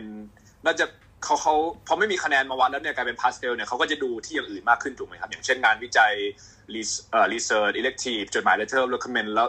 ในฐานะที่เป็นคนไทยนี่เราสู้พวกฝรั่งไม่ได้อยู่แล้วครับ คือบางคนค่ะฝรั่งเขาเรียนที่นี่เขาก็มี letter recommendation ที่ดีกว่า มีอาจจะมีโอกาสได้งานเอ่อทำงานวิจัยที่มากกว่าเรา ฉันก็ แต่ว่าแต่ว่าก็ยังมี 2 CK นะครับที่ยังเป็นคะแนนอยู่นะครับเท่าที่ผมเข้าใจ ฉะนั้นก็เราก็ยังมีโอกาสที่จะ show off คะแนนเราด้วย 2 CK ได้ แต่ว่าเปลี่ยนหนึ่งเป็น fail นี่ผมว่าน่าจะเป็นข้อเสียสำหรับพวกเรามากกว่าครับ ครับผมมีท่านอื่นเสริมอะไรไหมครับ จริง ๆ ผมได้อ่าน paper เกี่ยวกับการเปลี่ยนแปลงมาบ้างจริง ๆเขาเปลี่ยนเพราะเขารู้สึกว่าคนอเมริกาสอบ step หนึ่งแล้วแล้วเครียดก็เลยเปลี่ยนเป็น pass fail ทีนี้ผมบอกก่อนว่าถ้าเกิดน้องสอบก่อน January 2022 ถ้าสอบทันนะครับ คะแนนยังเป็น credit score อยู่ แล้วก็มันพอจะเห็นได้ว่าว่าคือเขาพอจะเห็น credit score เราได้ ทีนี้อ่าเหมือนพี่เคยเคยเคยแปะ paper เข้ามาในกลุ่มใน Facebook อ่าเขาทำแบบสอบถามนะครับ ของโปรแกรม director แต่ละที่ว่าพอ step หนึ่งเป็น pass fail แล้วเขาจะดูอะไรต่ออ่าเขาจะดู 2 CK ขึ้นมาแทน เราอาจจะต้องเอ่อทำ2 CK ให้ดีขึ้นอ่าซึ่งตัว 2 CK เองเนี่ยเขาก็เปลี่ยนแนวข้อสอบเพิ่มแล้วเหมือนกัน เช่น November ที่ผ่านมาเขาจะเริ่ม เอา basic science ลดลง แล้วก็ add พวกจริยธรรมหรือว่าความเป็นอยู่ที่อเมริกาเข้าไปเพิ่มขึ้นครับอ๋อครับขอบคุณครับครับผมเคลียร์นะครับขออนุญาตครับผมลืมคำถามสำคัญคำถามหนึ่งเลยไปขออนุญาตเดี๋ยวคนที่รอถามรอคิวก่อนนะครับ เคยได้ยินมาว่าอ่าสาขาที่ไปเรียนได้ที่อเมริกาของคนที่จบจากเมืองไทยครับมันมีจำกัดนะครับไม่ไม่แน่ใจว่ามันมีสาขาอะไรบ้างครับ อย่างพวกสัญญาศาสตร์นี้ได้ยินว่าแทบไม่มีโอกาสที่คนไทยจะได้ไปเรียนเลยครับผม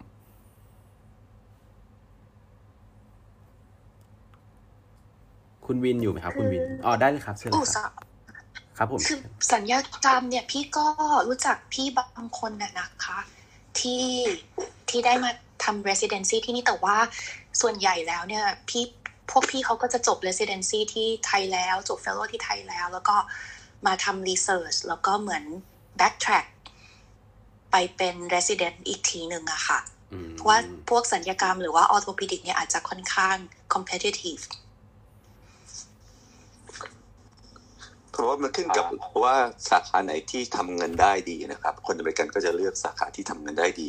ถ้าคนอเมริกันเลือกเนี่ย คนต่างชาติก็มีโอกาสเข้าได้น้อย เพราะฉะนั้นเอ่อผมว่าปัจจุบันนี้เนี่ยเอ่อสาขาที่เข้า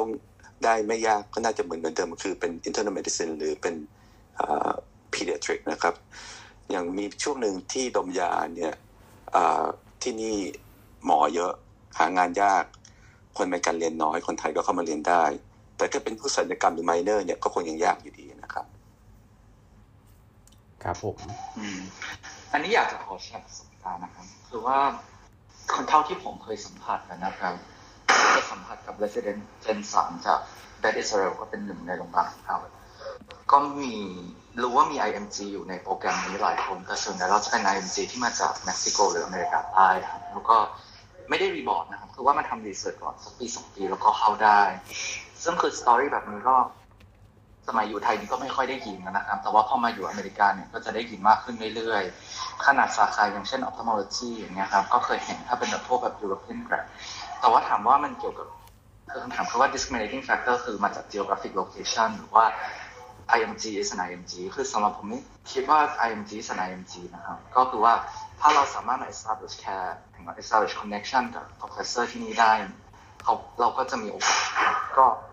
คือผมว่าขึ้นอยู่กับใจมากกว่าครับถ้ามีความพยายามยังไงก็ยังไงก็มาได้ครับเห็นเห็นมาหลายคนนะครับผมขอบคุณครับที่ร่วมแชร์ครับ ผมอ่าต่อไปนะครับ มาที่คุณโอครับ คุณโอมาถามคำถามได้เลยครับขออนุญาตนิดนึงอ๋อค่ะนะครับนิชาสวัสดีครับ ปีที่แล้วปีที่แล้วจริง ๆ มีพี่คนหนึ่งจากมอเขาแมชได้สันที่นิวยอร์กแต่จำจำไม่ได้แล้วว่าโปรแกรมไหน เหมือนทางมอเขาส่งมาทำวิจัยอยู่ปีหนึ่งอะค่ะ แล้วก็พี่เขาก็แมชได้ที่ที่เขามาทำวิจัยค่ะ อืม โอเค ขอบคุณครับ ต่อไปเชิญคุณโอถามคำถามได้เลยครับผม อ๋อสวัสดีครับ พอดีผมเป็นเอ่อ resident neuro ศัลย์อยู่ครับผม แล้วก็พอดีนั่งอยู่กับเพื่อนรังสีกับ gen ศัลย์นะครับ ก็คือจะจะถามเรื่องประเด็นนี้แหละครับผมก็พอดีก็เออเห็นว่า discuss กันไปแล้วครับผมก็ก็คือสรุปว่าคือ option ของพวกผมก็คืออาจจะต้องไปเอ่อบวกลบว่าอาจจะต้องไปทำเฟลโลก่อน แล้วก็ไป research fellow แล้วก็หาทางไปเรียนต่ออะไรประมาณนี้ใช่ไหมครับผมเอ่อผมผมขอถามเพิ่มเติมนิดนึงครับ คุณโอหมายถึงว่าเป็น resident อยู่ที่ไทยใช่ไหมครับ ใช่ครับผม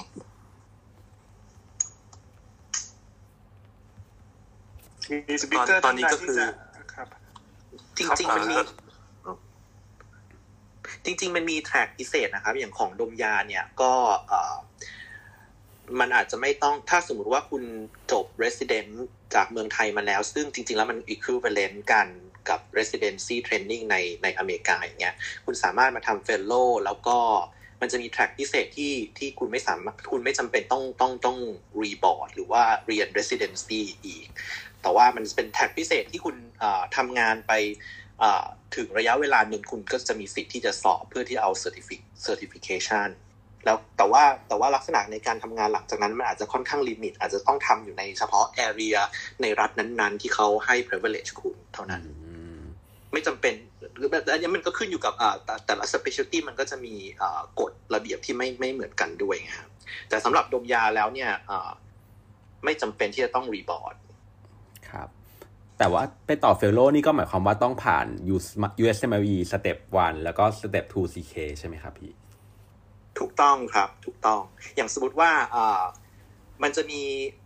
subspecialty บางอย่างที่ไม่ใช่ ACGME accredited เนี่ย อย่างอย่างที่ผมทำอยู่ก็คือ neuro มันก็ยังไม่ได้ accredit คือไม่มีโปรแกรมไหนเลยได้ accredit นะฮะอย่างเอ่อ OB anesthesia อย่างเงี้ยก็ไม่ accredit ดังนั้นถ้าเกิดว่าคุณไปเป็น fellow เป็น clinical fellow หมายความว่าคุณต้องสอบอยู่สมัยให้ครบแล้ว แล้วคุณมาเป็นเอ่อ fellow ในในสาขานั้นๆเนี่ยหลังจากนั้นคุณก็ทำงานต่อไปอีกสักระยะหนึ่งคุณก็มีสิทธิ์ที่จะยื่นขอเอ่อ certification แต่ว่า หลังจากนั้นเนี่ยคุณก็จะสามารถทำงานได้ในฟิลนั้นๆ ใน area ที่จำกัดที่ที่ที่เคยเห็นที่เขาเขาไปกันก็จะเป็นพวกในรัฐวอชิงตันอย่างเงี้ยสามารถทำได้ บางรัฐก็ทำไม่ได้ บางรัฐก็ทำได้ แล้วก็จะทำได้เฉพาะบางสาขาบาง subspecialty ค่ะมันจะมีอย่างตัวอย่างของคนที่รู้จักเนี่ยเขาเป็น CBT นะคะเขาเป็นอาจารย์ แล้วตอนแรกเขาก็มาทำเป็น Research Fellow อยู่ที่ WashU แล้วก็ทำเป็น Research Fellow แล้วก็ระหว่างนั้นเนี่ยเขาก็สอบ USMILE ไปด้วย เสร็จแล้วก็ขยับจาก Research Fellow ไปเป็น Clinical Fellow แล้วก็ คือคือวายคิดว่ามันจะง่ายมากขึ้นถ้าเรามาอยู่ในที่ที่เขารู้จักเราแล้ว แล้วเขาก็รู้ว่าเราเป็นคนยังไง เรามีความสามารถยังไงบ้างเนี่ยคอนเน t ชันพวกเนี้ยวายคิดว่ามันช่วยได้ อันนี้เห็นด้วยกับพี่ๆทั้งสองคนมากเลยครับนี่อยากจะขอเสริมนิดนึงคือผมก็เคยเห็นอีกสาขาหนึ่งก็คือ radiology นะครับ คนนี้เป็นพันยาของ co-resident ผมเองผมก็จบรังสีมาแล้วจากอินเดีย แล้วก็ตอนนี้อยู่ที่บริแฮมนะครับเขาบอกว่าจะใช้เวลาทั้งหมดเนี่ยเจ็ดปี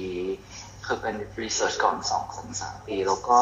เป็นคน quote อ่า radiologist gen อีกสองสามปี แล้วก็สอบอีกสองปี แล้วทีนี้เขาก็จะแบบ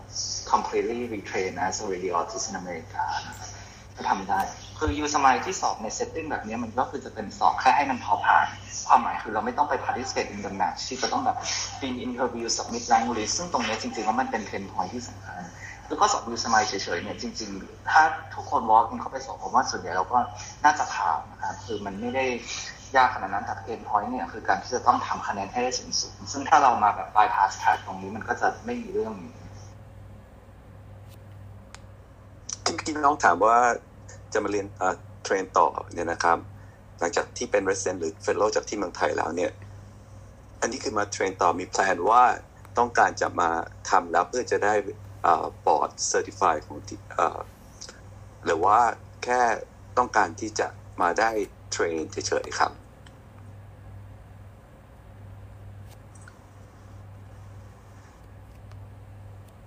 ฮัลโหลครับ คุณโอฮัลโหลครับคุณโอยังอยู่ครับผมครับอ๋อครับครับผมครับอาจารย์ก็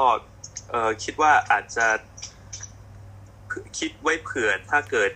เอออยากจะอยู่ต่อแล้วก็อยากใช้ชีวิตต่ออะไรประมาณนั้นนะครับ อาจารย์ก็คืออาจจะได้ต้องเป็น board certified แล้วมั้งครับผม คือถ้าเกิดมันมา train ต่อเราจะได board certified เนี่ยโดยเฉพาะเป็น fellowship เนี่ยเราไม่สามารถที่จะสอบบอร์ดได้ ถ้าเราไม่ได้ทำ resident มาก่อนนะครับแต่ก็มันก็มี option อื่นอย่างที่หลาย ๆ ท่านได้พูดไปแล้วเนี่ยคืออย่างเช่น medicine เองเนี่ยถ้าเกิดว่าอย่างตอนรุ่นผมเนี่ยก็มี fellow ที่มาจากประเทศอังกฤษเขาจบ training มาแล้วเป็น cardiologist แล้วมาทำต่อ EP หลังจากจบ EP แล้วเนี่ยเขาก็ไปทำงานใน สถาบันที่รับรองเขา แต่ว่าเขาต้องทำงาน under supervision จะนะครับคือไม่สามารถที่จะเลือกงานได้มากนะแล้วก็ทำต่อจนครบ 5 ปี ก็มีสิทธิ์ที่จะสอบบอร์ด medicine ได้ ก็คือต้องสอบ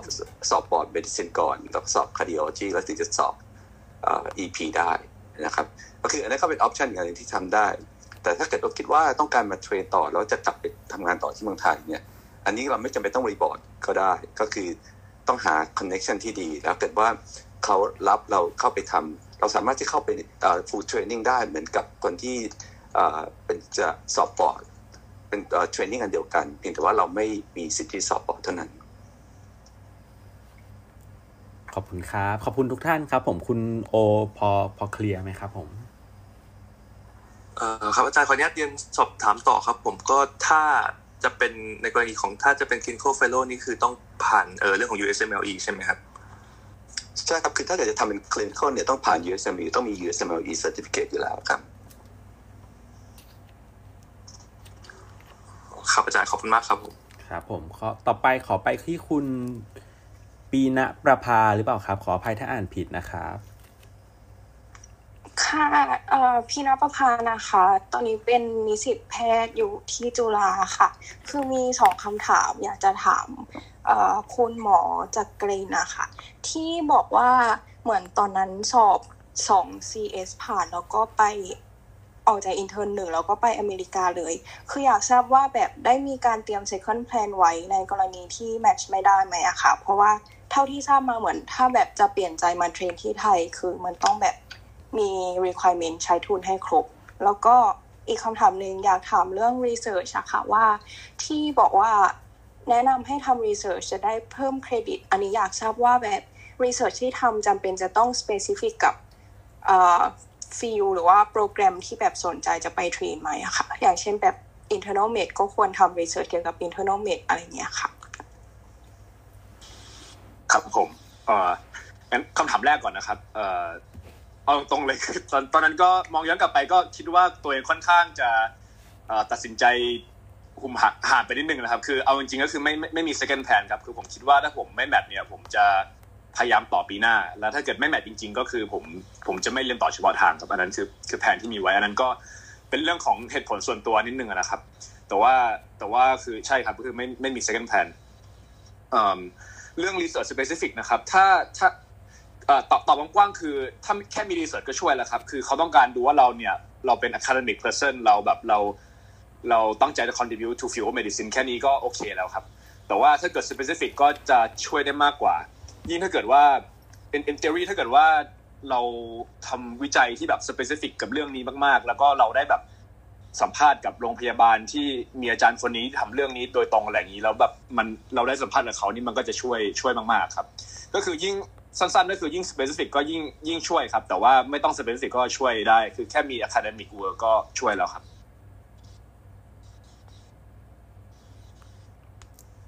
ครับผมคุณปีนะประภาครับ พอพอ clear นะครับคำคำตอบอยากอยากเสริมน้องๆอย่างหนึ่งครับ พี่พี่อาร์ตปิงปองเชิญครับเชิญครับปิงปองนะครับอยู่อ่าอยู่ที่บอสตันครับ จริง ๆ รู้สึกว่าสิ่งที่มันขาดในการแนะนำน้องๆก็คือ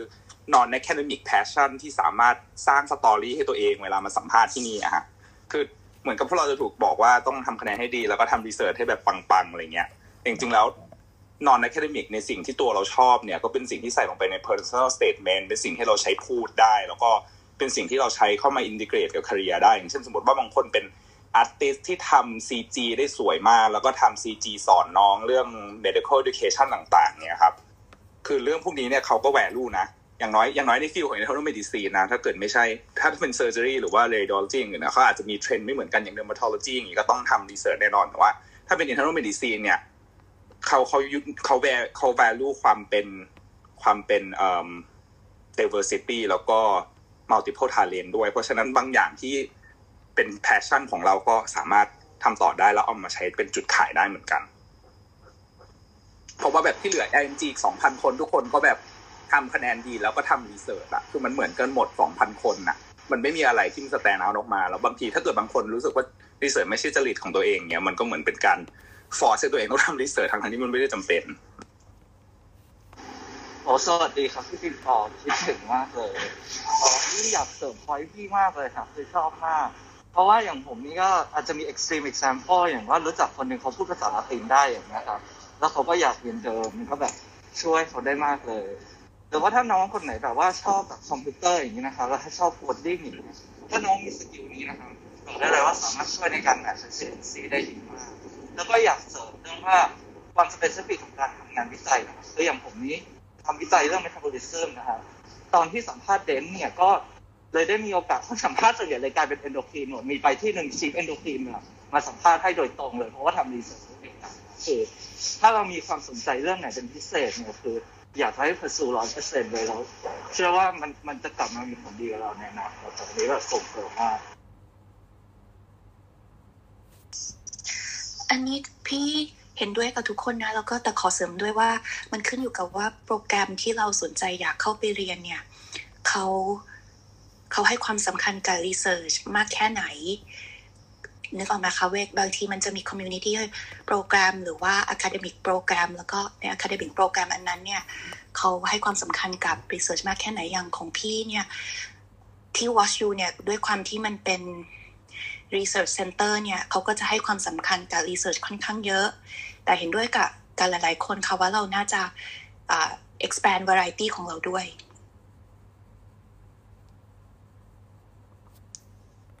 ครับผมขอบคุณครับ คุณตีนัทประภาเอ่อคำตอบโอเคนะครับค่ะขอบคุณค่ะ ครับ ขอบคุณมากครับ งั้นเดี๋ยวเราขยับไปหาคุณกิตติพงศ์ครับผม ครับ สวัสดีครับอ่าผมเป็นนักศึกษาแพทย์ปีที่4อ่ามขอนแก่นนะครับอาพอดีผมอยากอาสอบถามเกี่ยวกับอาพอดีอ่าได้ยินมาค่อนข้างบ่อยว่าในที่สหรัฐในการเป็นแพทย์เนี่ยเขาจะมีเรื่องเกี่ยวกับการฟ้องร้องอะไรอย่างนี้เป็นอ่า เป็นจำนวนมากอะไรอย่างนี้ก็เลยอยากทราบว่าในในจริง ๆ แล้วมันมันมันยังมีอะไรอย่างนี้อยู่เยอะอยู่ไหมครับผม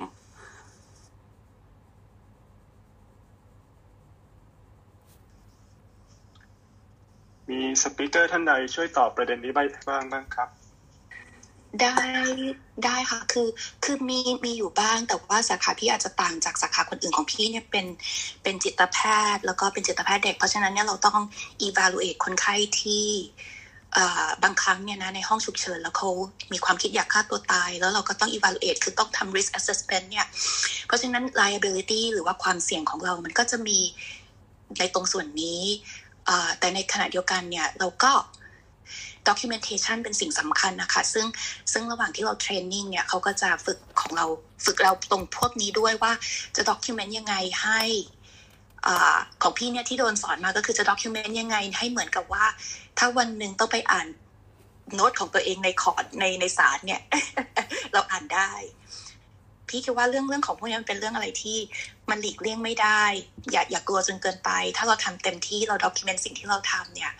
มันก็มันก็จะโอเคอยู่ระดับหนึ่งแต่ว่าอันนี้ก็จะเป็นเฉพาะสาขาของจิตแพทย์จิตเวชนะคะ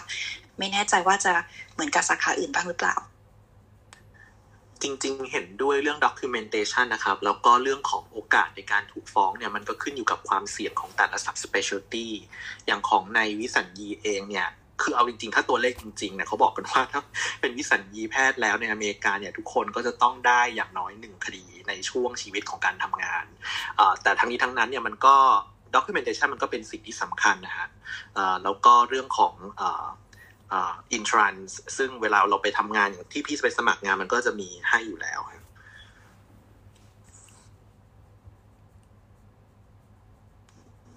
การฟ้องร้องที่นี่ก็เยอะนะครับ แต่ว่าผมว่ามันก็สมเหตุสมผลนะครับ เพราะว่าการที่จะเขาจะมาฟ้องร้องเนี่ยเขาจะต้องผ่านทนายแล้วค่าทนายที่นี่ก็แพง ก็จะมีทนายบางคนที่รับจ้างฟ้องร้องให้ฟรีนะครับ ถ้าเกิดชนะเราก็มาแบ่งเงินกัน เพราะฉะนั้น การที่เขาจะฟ้องร้องให้ฟรีเนี่ยเขาก็จะดูแล้วว่าเคสนี้เนี่ยจะชนะโอกาสจะชนะสูงแค่ไหนก็หมายถึงว่า ถ้าเกิดว่าหมอมีความผิดจริงเนี่ยเขาก็จะรับฟ้อง แต่ถ้าหมอไม่ได้มีความผิดจริง คนไข้ไม่มีเหตุผลที่จะฟ้องเนี่ยสมมติเขาก็จะไม่รับดังนั้นเขาก็ต้องไปหาทนายเอง ก็อย่ากลัวเกินไปนะครับ คือทำที่นี่แล้วก็ต้องทำให้ดีที่สุดด็อกิเมนต์ให้ดีที่สุดอย่างที่หลาย ๆ ท่านว่า เราก็ ก็ผมว่าอาจจะปลอดภัยมากกว่าอยู่ที่เมืองไทย เพราะว่าเมืองไทยเนี่ยบางทีการฟ้องร้องแล้วบางเรื่องเนี่ยมันไม่ได้ถูกต้องแต่ว่าทำให้เราเสียชื่อเสียงไปแล้วนะครับ ที่ที่นี่เนี่ยมันจะต้องมีมูลมากกว่าเพราะมันเป็นนอมครับ อันนี้ปิงปองนะครับนอมนอมเป็นนอมเพราะว่าเวลาจะ sign up job ต่างๆ ถ้าเราเป็นเทรนนีมันก็ต้องมี medical liability cover ไว้โปรแกรม ถ้าเกิดเราจะไปมูลไลฟ์ก็คือไปอยู่เวรเอกชนข้างนอก ถ้าน้องเป็น citizen อย่างเงี้ย มันก็ต้อง cover your own medical liability พอเป็น attending ก็ต้องมีการลงทุนด้านนั้นเป็นเรื่องปกติของ career path ผมเองเคยเป็นเทรนนีแล้วก็ไม่ได้โดนฟ้องโดยตรงคนไข้ฟ้องโรงพยาบาลทหารผ่านศึกแล้วผมพอดีรับเคส ก็เลยต้องไปให้คำให้คำอะไรอะให้คำต่อศาลอะไรเงี้ยครับ มันก็เป็น process ที่เอ่อ intimidate นิดหน่อยแต่ว่ามันก็ไม่ได้มีอะไรมากครับโปรแกรมเราเขาก็ช่วยเรา แล้วก็ถ้าเกิด เราถ้าเกิดเขาฟ้องชนะ เราก็ไม่โดนอะไรเพราะเราเป็น trainee ก็คือเรื่องพวกนี้มันเกิดตลอดเวลาครับ ตอนแรกผมก็นึกว่าผมโดนคนเดียวซวยแต่ว่า program director ผมก็เกิดขึ้นเรื่อยๆ ครับผมเสริมนิดนึงครับ ผมเอิงนะครับ ตอนนี้เรียน นิวโลจีเรียนปีสุดท้ายที่เท็กซัสนะครับ ก็เรื่องฟ้องร้องนี้ก็มีกฎหมายก็แล้วแต่แต่ละรัฐด้วยครับบางในในบางรัฐเนี่ยเขาก็จะมีแคปว่าฟ้องหมอได้ไม่ได้ไม่เกินเท่าไหร่ครับทำให้ทำให้ในทำให้คนไข้ในรัฐนั้นเนี่ยเทรนที่จะฟ้องหมอ ก็จะน้อยลงเพราะว่าค่าทนายมันก็แพงครับ แต่ว่าก็อย่างที่ปิงปองว่ามันเป็นเรื่องที่ติดเลี่ยงไม่ได้ถ้าในเรื่องของการฟ้องร้องที่อเมริกาครับ มันเป็นสิ่งที่อยู่ในสังคมเขาอยู่แล้วครับ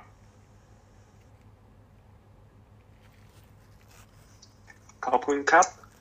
คุณกิติพงศ์มีเคลียร์ไหมครับคำตอบมีคำถามเพิ่มเติมไหมครับไม่มีแล้วครับขอบคุณมากนะครับ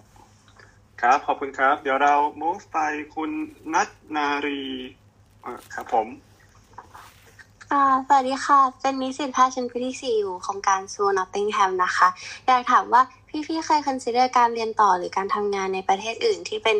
English speaking country บ้างไหมคะ เช่นแบบแคนาดา อังกฤษ ออสเตรเลีย นิวซีแลนด์ แล้ว ถ้าสมมติเคยสาเหตุที่เลือกอเมริกา over แบบประเทศอื่น ๆ คืออะไรหรอคะ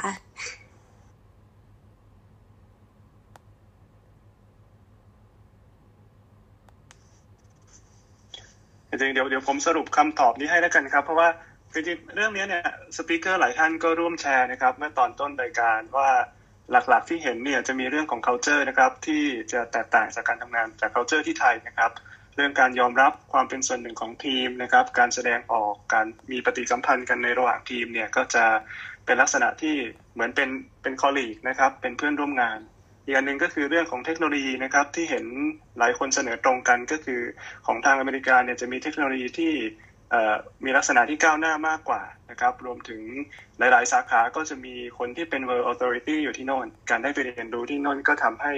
มีโอกาสที่จะเข้าถึง resource พวกนี้ได้มากขึ้นนะครับ สปิเกอร์ท่านใดมีเสริมในประเด็นนี้เพิ่มเติมไหมครับ คือพี่เคยพี่วายนะคะก่อนที่พี่จะมาอเมริกาเนี่ยพี่ก็ลองดูของอังกฤษกับออสเตรเลียเนี่ยแต่แต่สำหรับพี่พี่รู้สึกว่า process มันค่อนข้างยากกว่าแล้วโอกาสเข้าในณตอนนั้นเนี่ยพี่มาตอนปี 2016 แล้วก็เริ่มเริ่มมองมองว่าจะมาก็คือตอนนั้น 2012 ช่วงนั้นเนี่ยพี่พี่รู้สึกว่าข้อมูลที่พี่มีเนี่ย อเมริกาดูเหมือนจะมีโอกาสมากที่สุดสำหรับ psychiatry อะนะคะ พี่ก็เลยเลือกมาที่นี่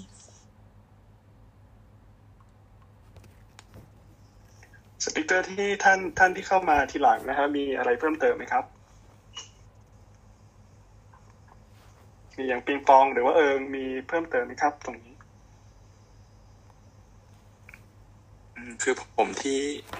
หลักๆที่มาอเมริกาก็เพราะว่าแบบว่าคืออยากจะมาเรียนต่อทาง neuro neurology อยู่แล้วแล้วก็เป็นประเทศที่แบบว่าถ้าเรียนต่อทาง neurology แล้วมันสามารถจะกลับไทยก็ได้หรือว่าอยู่ต่อที่นี่ก็ได้ครับ โอกาสมันเปิดค่อนข้างกว้างมากกว่าเพราะว่าอย่างบางประเทศอื่นถ้าเกิดเราไป train ที่นั่นแล้วผมไม่รู้ว่าการกลับไป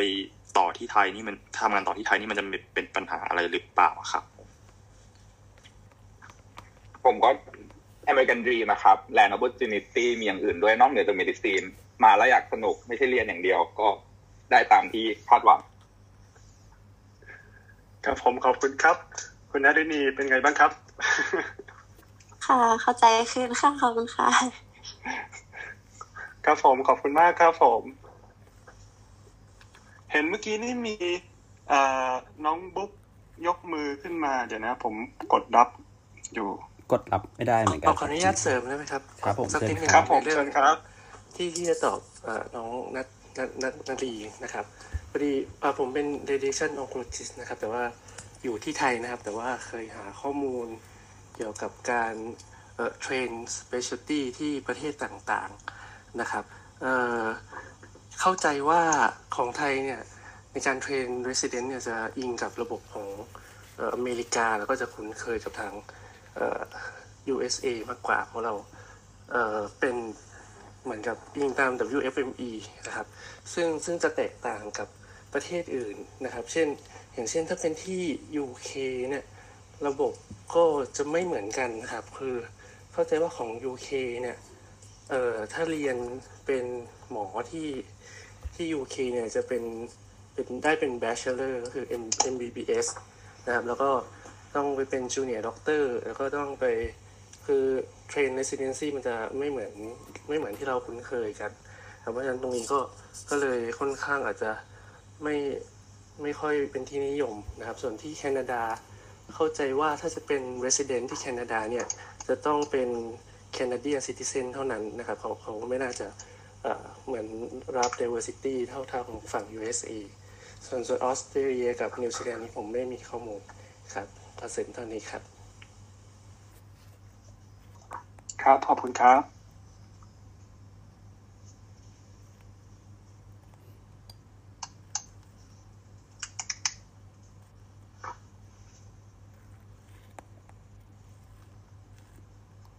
พอดีกำลังกดรับอ่ามีน้องบุ๊กกับน้องปีคุณปีนประภาครับพอดีกดรับไม่ได้ไม่รู้ว่าระบบเป็นอะไรนะครับ เดี๋ยว เหมือนว่าถ้าเกิดว่าถ้าเคยขึ้นมาเป็น สปีกเกอร์แล้วต้องต้องออกห้อง ถ้าลงไปเป็นออเดียนแล้วต้องออกห้องก่อนแล้วเข้ามาใหม่ครับ ถึงจะจอยได้ อ๋อครับผม มีคุณกระติบเข้ามานะครับ ขอถามคำถามได้เลยครับผม อ๋อค่ะ เอ่อพอดีไม่ไม่มีคำถามแต่ว่าอยากจะแชร์ประสบการณ์เฉยๆค่ะ พอดีเป็น resident anesthesia อยู่ที่เยอรมันค่ะ เอ่อ ก็คืออยากจะบอกว่าเอ่อถ้าถ้าฟังพี่ๆมาก็คือเป็นของที่อเมริกาถ้าถ้าเทียบรู้สึกว่าขั้นตอนการมาเยอรมัน ถ้าไม่ติดเรื่องภาษาก็คือขั้นตอนอาจจะง่ายกว่าเล็กน้อยอะค่ะแต่ว่าสิ่งที่เป็นอุปสรรคมากที่สุดก็คือเป็นเรื่องภาษาเยอรมันค่ะ ส่วนประสบการณ์การทำงานก็ค่อนข้างจะเหมือนอเมริกาค่ะ ก็ work life balance ดี ก็ college ดี เทคโนโลยีอะไรก็เหมือนที่อเมริกาค่ะ ถ้าเกิดว่าสมมติว่าใครแบบ เห็นว่าเป็นเอ่อหมายถึงว่าก็อาจจะเป็นทางเลือกหนึ่งได้ของน้องๆ ว่าแบบมีหลายแบบอยากจะไปประเทศอื่นๆบางที่ไม่ใช่อเมริกา สมมติว่าถ้ามีคนสนใจนะคะ ก็ถามได้ค่ะ ได้ครับคุณกระติบขออนุญาตจดครับโน้ผตมไว้ขอบคุณเผื่อครับ เชิญมาในครั้งต่อไปนะครับ ตอนนี้น้องบุ๊กกับคุณปีนประภากลับมาแล้วนะครับ น้องบุ๊กมีคำถามเพิ่มเติมไหมครับ อ๋อครับเอ่อขอถามเกี่ยวกับเอ่อการสอบ u s m i Step หนึ่งหน่อยครับ คือเอ่ออยากรู้ว่าแบบ ควรสอบได้แบบคะแนนประมาณเท่าไหร่ครับเคยได้ยินว่าแบบมันมี golden number ที่ 240นะครับแต่ว่าส่วนใหญ่แพทย์ที่แพทย์ไทยที่เขาไป match นะครับเขาแบบเป็นยังไงกัน แล้วก็ใช้เวลาเตรียมตัวสอบกันนานแค่ไหนครับ คะแนน step หนึ่งมันจะออกไปจาก criteria ในการตัดสินใจแล้วน้องมันจะหายเป็น pass fail แล้วครับคำถามถัดไปจะเป็นว่า CK ต้องทำได้เท่าไหร่ ซึ่งตอนนี้ไม่มีใครรู้เพราะว่า step หนึ่งมันจะหายไป ครับผมมีคำถามเพิ่มเติมไหมครับ คุณบุ๊คเพราะเราใกล้จะปิดห้องแล้วเอ่อแล้วช่วงเวลาเตรียมตัวในการสอบนี่ส่วนใหญ่พี่ๆเขาเอ่อใช้เวลาเตรียมตัวกันนานไหมครับ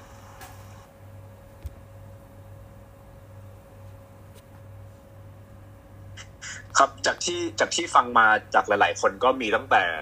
สองสามเดือนไปจนถึงปีหนึ่งเลยนะครับ อันนี้ผมคิดว่ามันมันขึ้นอยู่กับตัวเราเองเลยครับ ว่าเราอะแบบมีเวลาให้มันมากแค่ไหน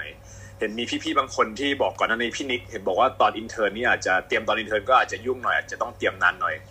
อผมเองผมผมเตรียมตอนเป็นปีสี่ก็ตอนนั้นเป็นอยู่วอสูนะครับ มันก็ว่างนิดนึงก็ผมอ่านทั้งหมดสามเดือน ทีนี้ถามว่าถามว่าต้องเตรียมนานเท่าไหร่อย่างที่พี่พี่ปิงปองบอกครับ เมื่อเมื่อก่อนเนี่ย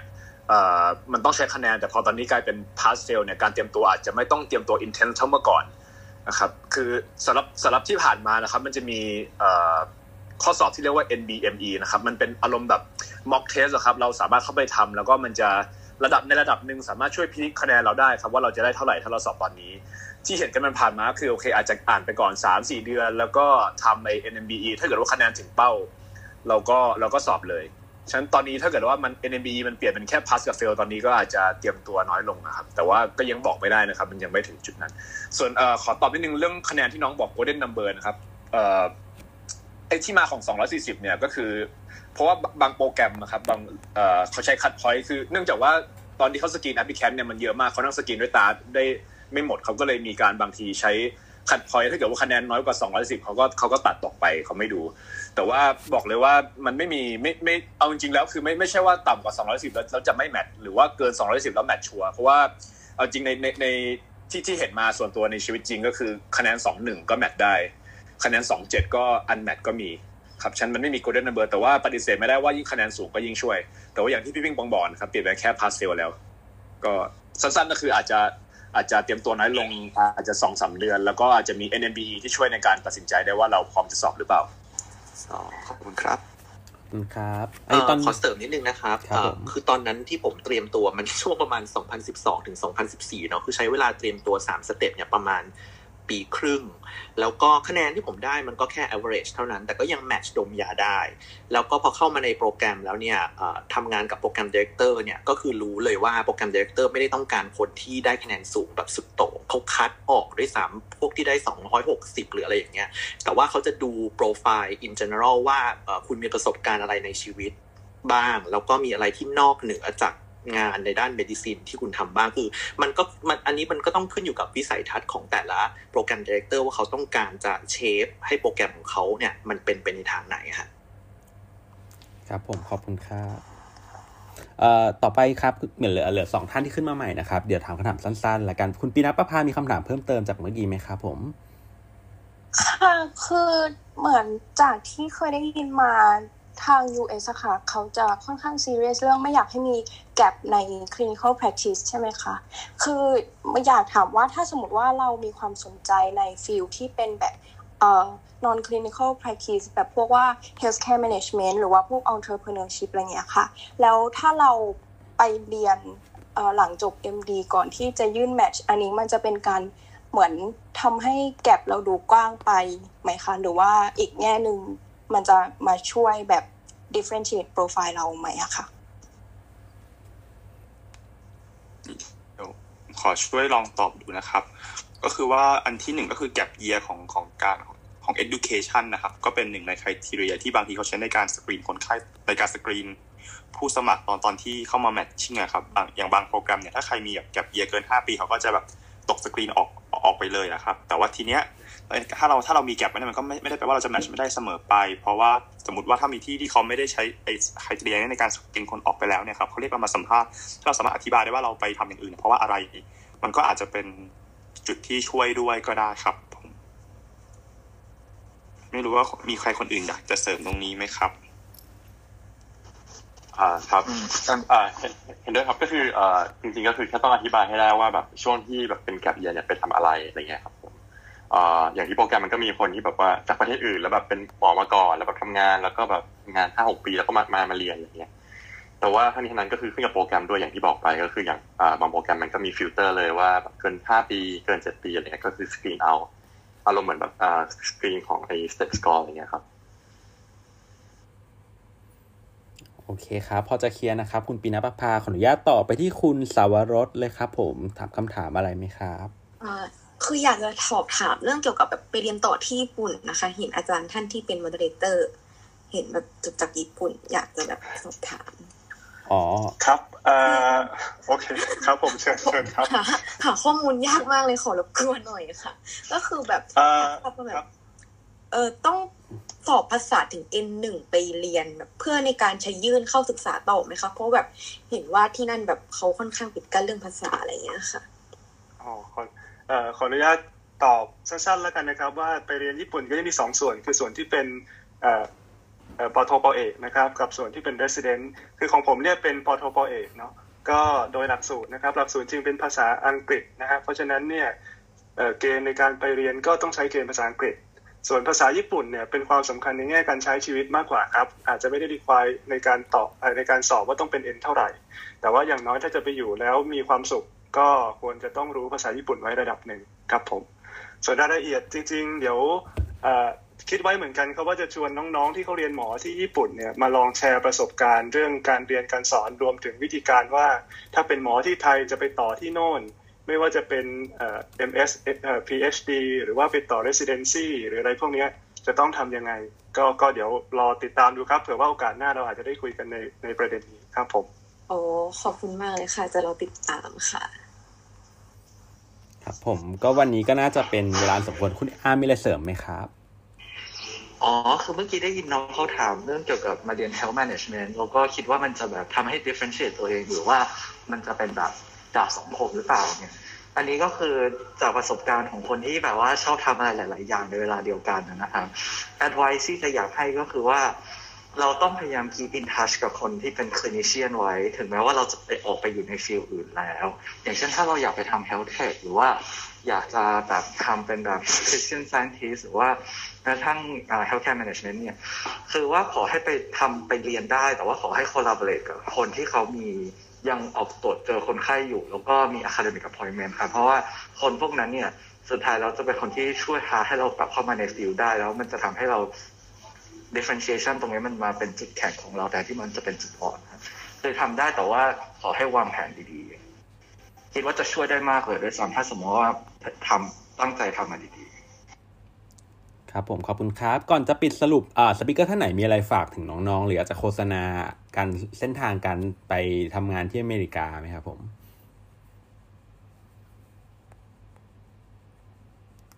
ถ้าไม่มีผมขออนุญาตสรุปเลยนะครับก็ก็อยากเชิอญยากเลยคขรัอบอยากขอโฆษณาครับโรงพยาบาลผมเมาส์อัลเบิร์ตแล้วกันนะครับ เพราะว่าเอ่ออาจจะเมื่อก่อนนี้ก็อาจจะไม่ได้เป็นที่รู้จักในหมู่แอปพลิแคนเท่าไหร่ แต่ว่าปีหลังๆที่ผ่านๆมานี้ก็มีการเรียกสัมภาษณ์คนที่เป็น internal medicine candidate ค่อนข้างเยอะมากขึ้นเรื่อยๆนะครับ ก็อยากให้อย่าลืมสมัครโปรแกรมนี้ด้วยครับ ก็เป็นอีกหนึ่งทางเลือกเพราะว่ามันก็อยู่ในเมืองที่ดี แล้วก็ทำให้เราแบบอ่า เป็นเป็นเมืองที่ไวเบรนด์มากแล้วก็ liberal นะครับทำให้เราแบบฝึกประสบการณ์เปิดมุมมองได้ดี ของพี่วายก็อาจจะเพราะเราเป็นจิตแพทย์เราก็จะอยากฝากน้องๆว่า process ที่มันค่อนข้างยาวนาน แล้วก็ค่อนข้าง stressful นะคะก็อยากให้ดูแลตัวเองกันด้วยเรื่อง mental health เลยอย่าเครียดมากแล้วก็ enjoy life หาคือเรามี motivation เนี่ยดี แต่ว่าเราก็ ควรที่จะหาความสนุกระหว่างทางไปด้วย การที่ไปถึงจุดที่ประสบความสำเร็จเนี่ย การที่เรามีเป้าหมายเป็นสิ่งที่ดี แต่ในขณะเดียวกันก็อยากให้ enjoy การเดินทางด้วย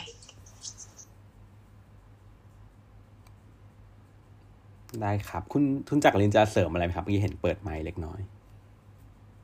อ๋ออ๋อเปล่าครับกดปิดแต่ว่าแต่ว่าก็จะ อยากอยากเสริมนิดนึงว่าเห็นด้วยนะครับว่านี่มันเป็น process ที่ยาวนานนะครับ มันมันไม่ใช่สปรินต์ครับ มันเป็นมาราธอนครับ คือเราไม่ใช่ไม่ใช่คนที่ต้องเก่งที่สุดถึงจะมาแมทช์ได้ ผมผมเองไม่ใช่คนเก่งเลยครับ ในรุ่นผมคันแรงผมก็ไม่ได้ดี แต่ว่า อย่างที่บอกครับมันมันไม่ใช่แค่แบบต้องเก่งแต่มันแค่แบบต้องแบบมีความพยายามมุ่งมั่นครับ แล้วก็แล้วก็ commit แต่ว่าในขณะเดียวกันก็อย่างที่พี่บอกครับ ก็ work life balance ครับ แล้วก็ถ้าเกิดว่าน้องอออยากได้ข้อมูลเพิ่มเติมคิดว่าทุกคนมันจะมีกลุ่ม UTP อะครับใน Facebook กันนะครับในนั้นก็จะมีวิดีโอเวิร์กช็อปทุกปีนะครับสำหรับคนที่ match ในปีนั้นก็จะมาพูดให้ฟังแบบว่ากระบวนการ match ปีนั้นเป็นยังไง อาจจะอัปเดตคร่าวๆ ก็มีมีพูดมีพูดลงรายละเอียดเรื่องการสอบ แล้วก็การ match การ interview อะไรอย่างนี้ อาจจะลงรายละเอียดได้มากกว่า หรือว่าสำหรับใครที่อาจจะพลาดตอนต้นไปนะครับ แล้วก็อยากจะบอกว่าเออพี่ๆคนไทยที่อยู่ในอเมริกาก็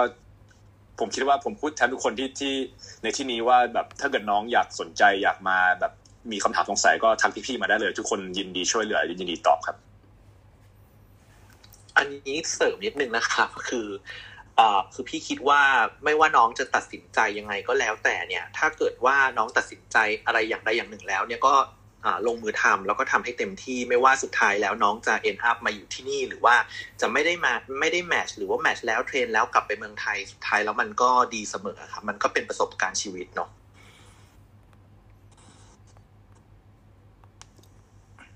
ครับผมวันนี้ก็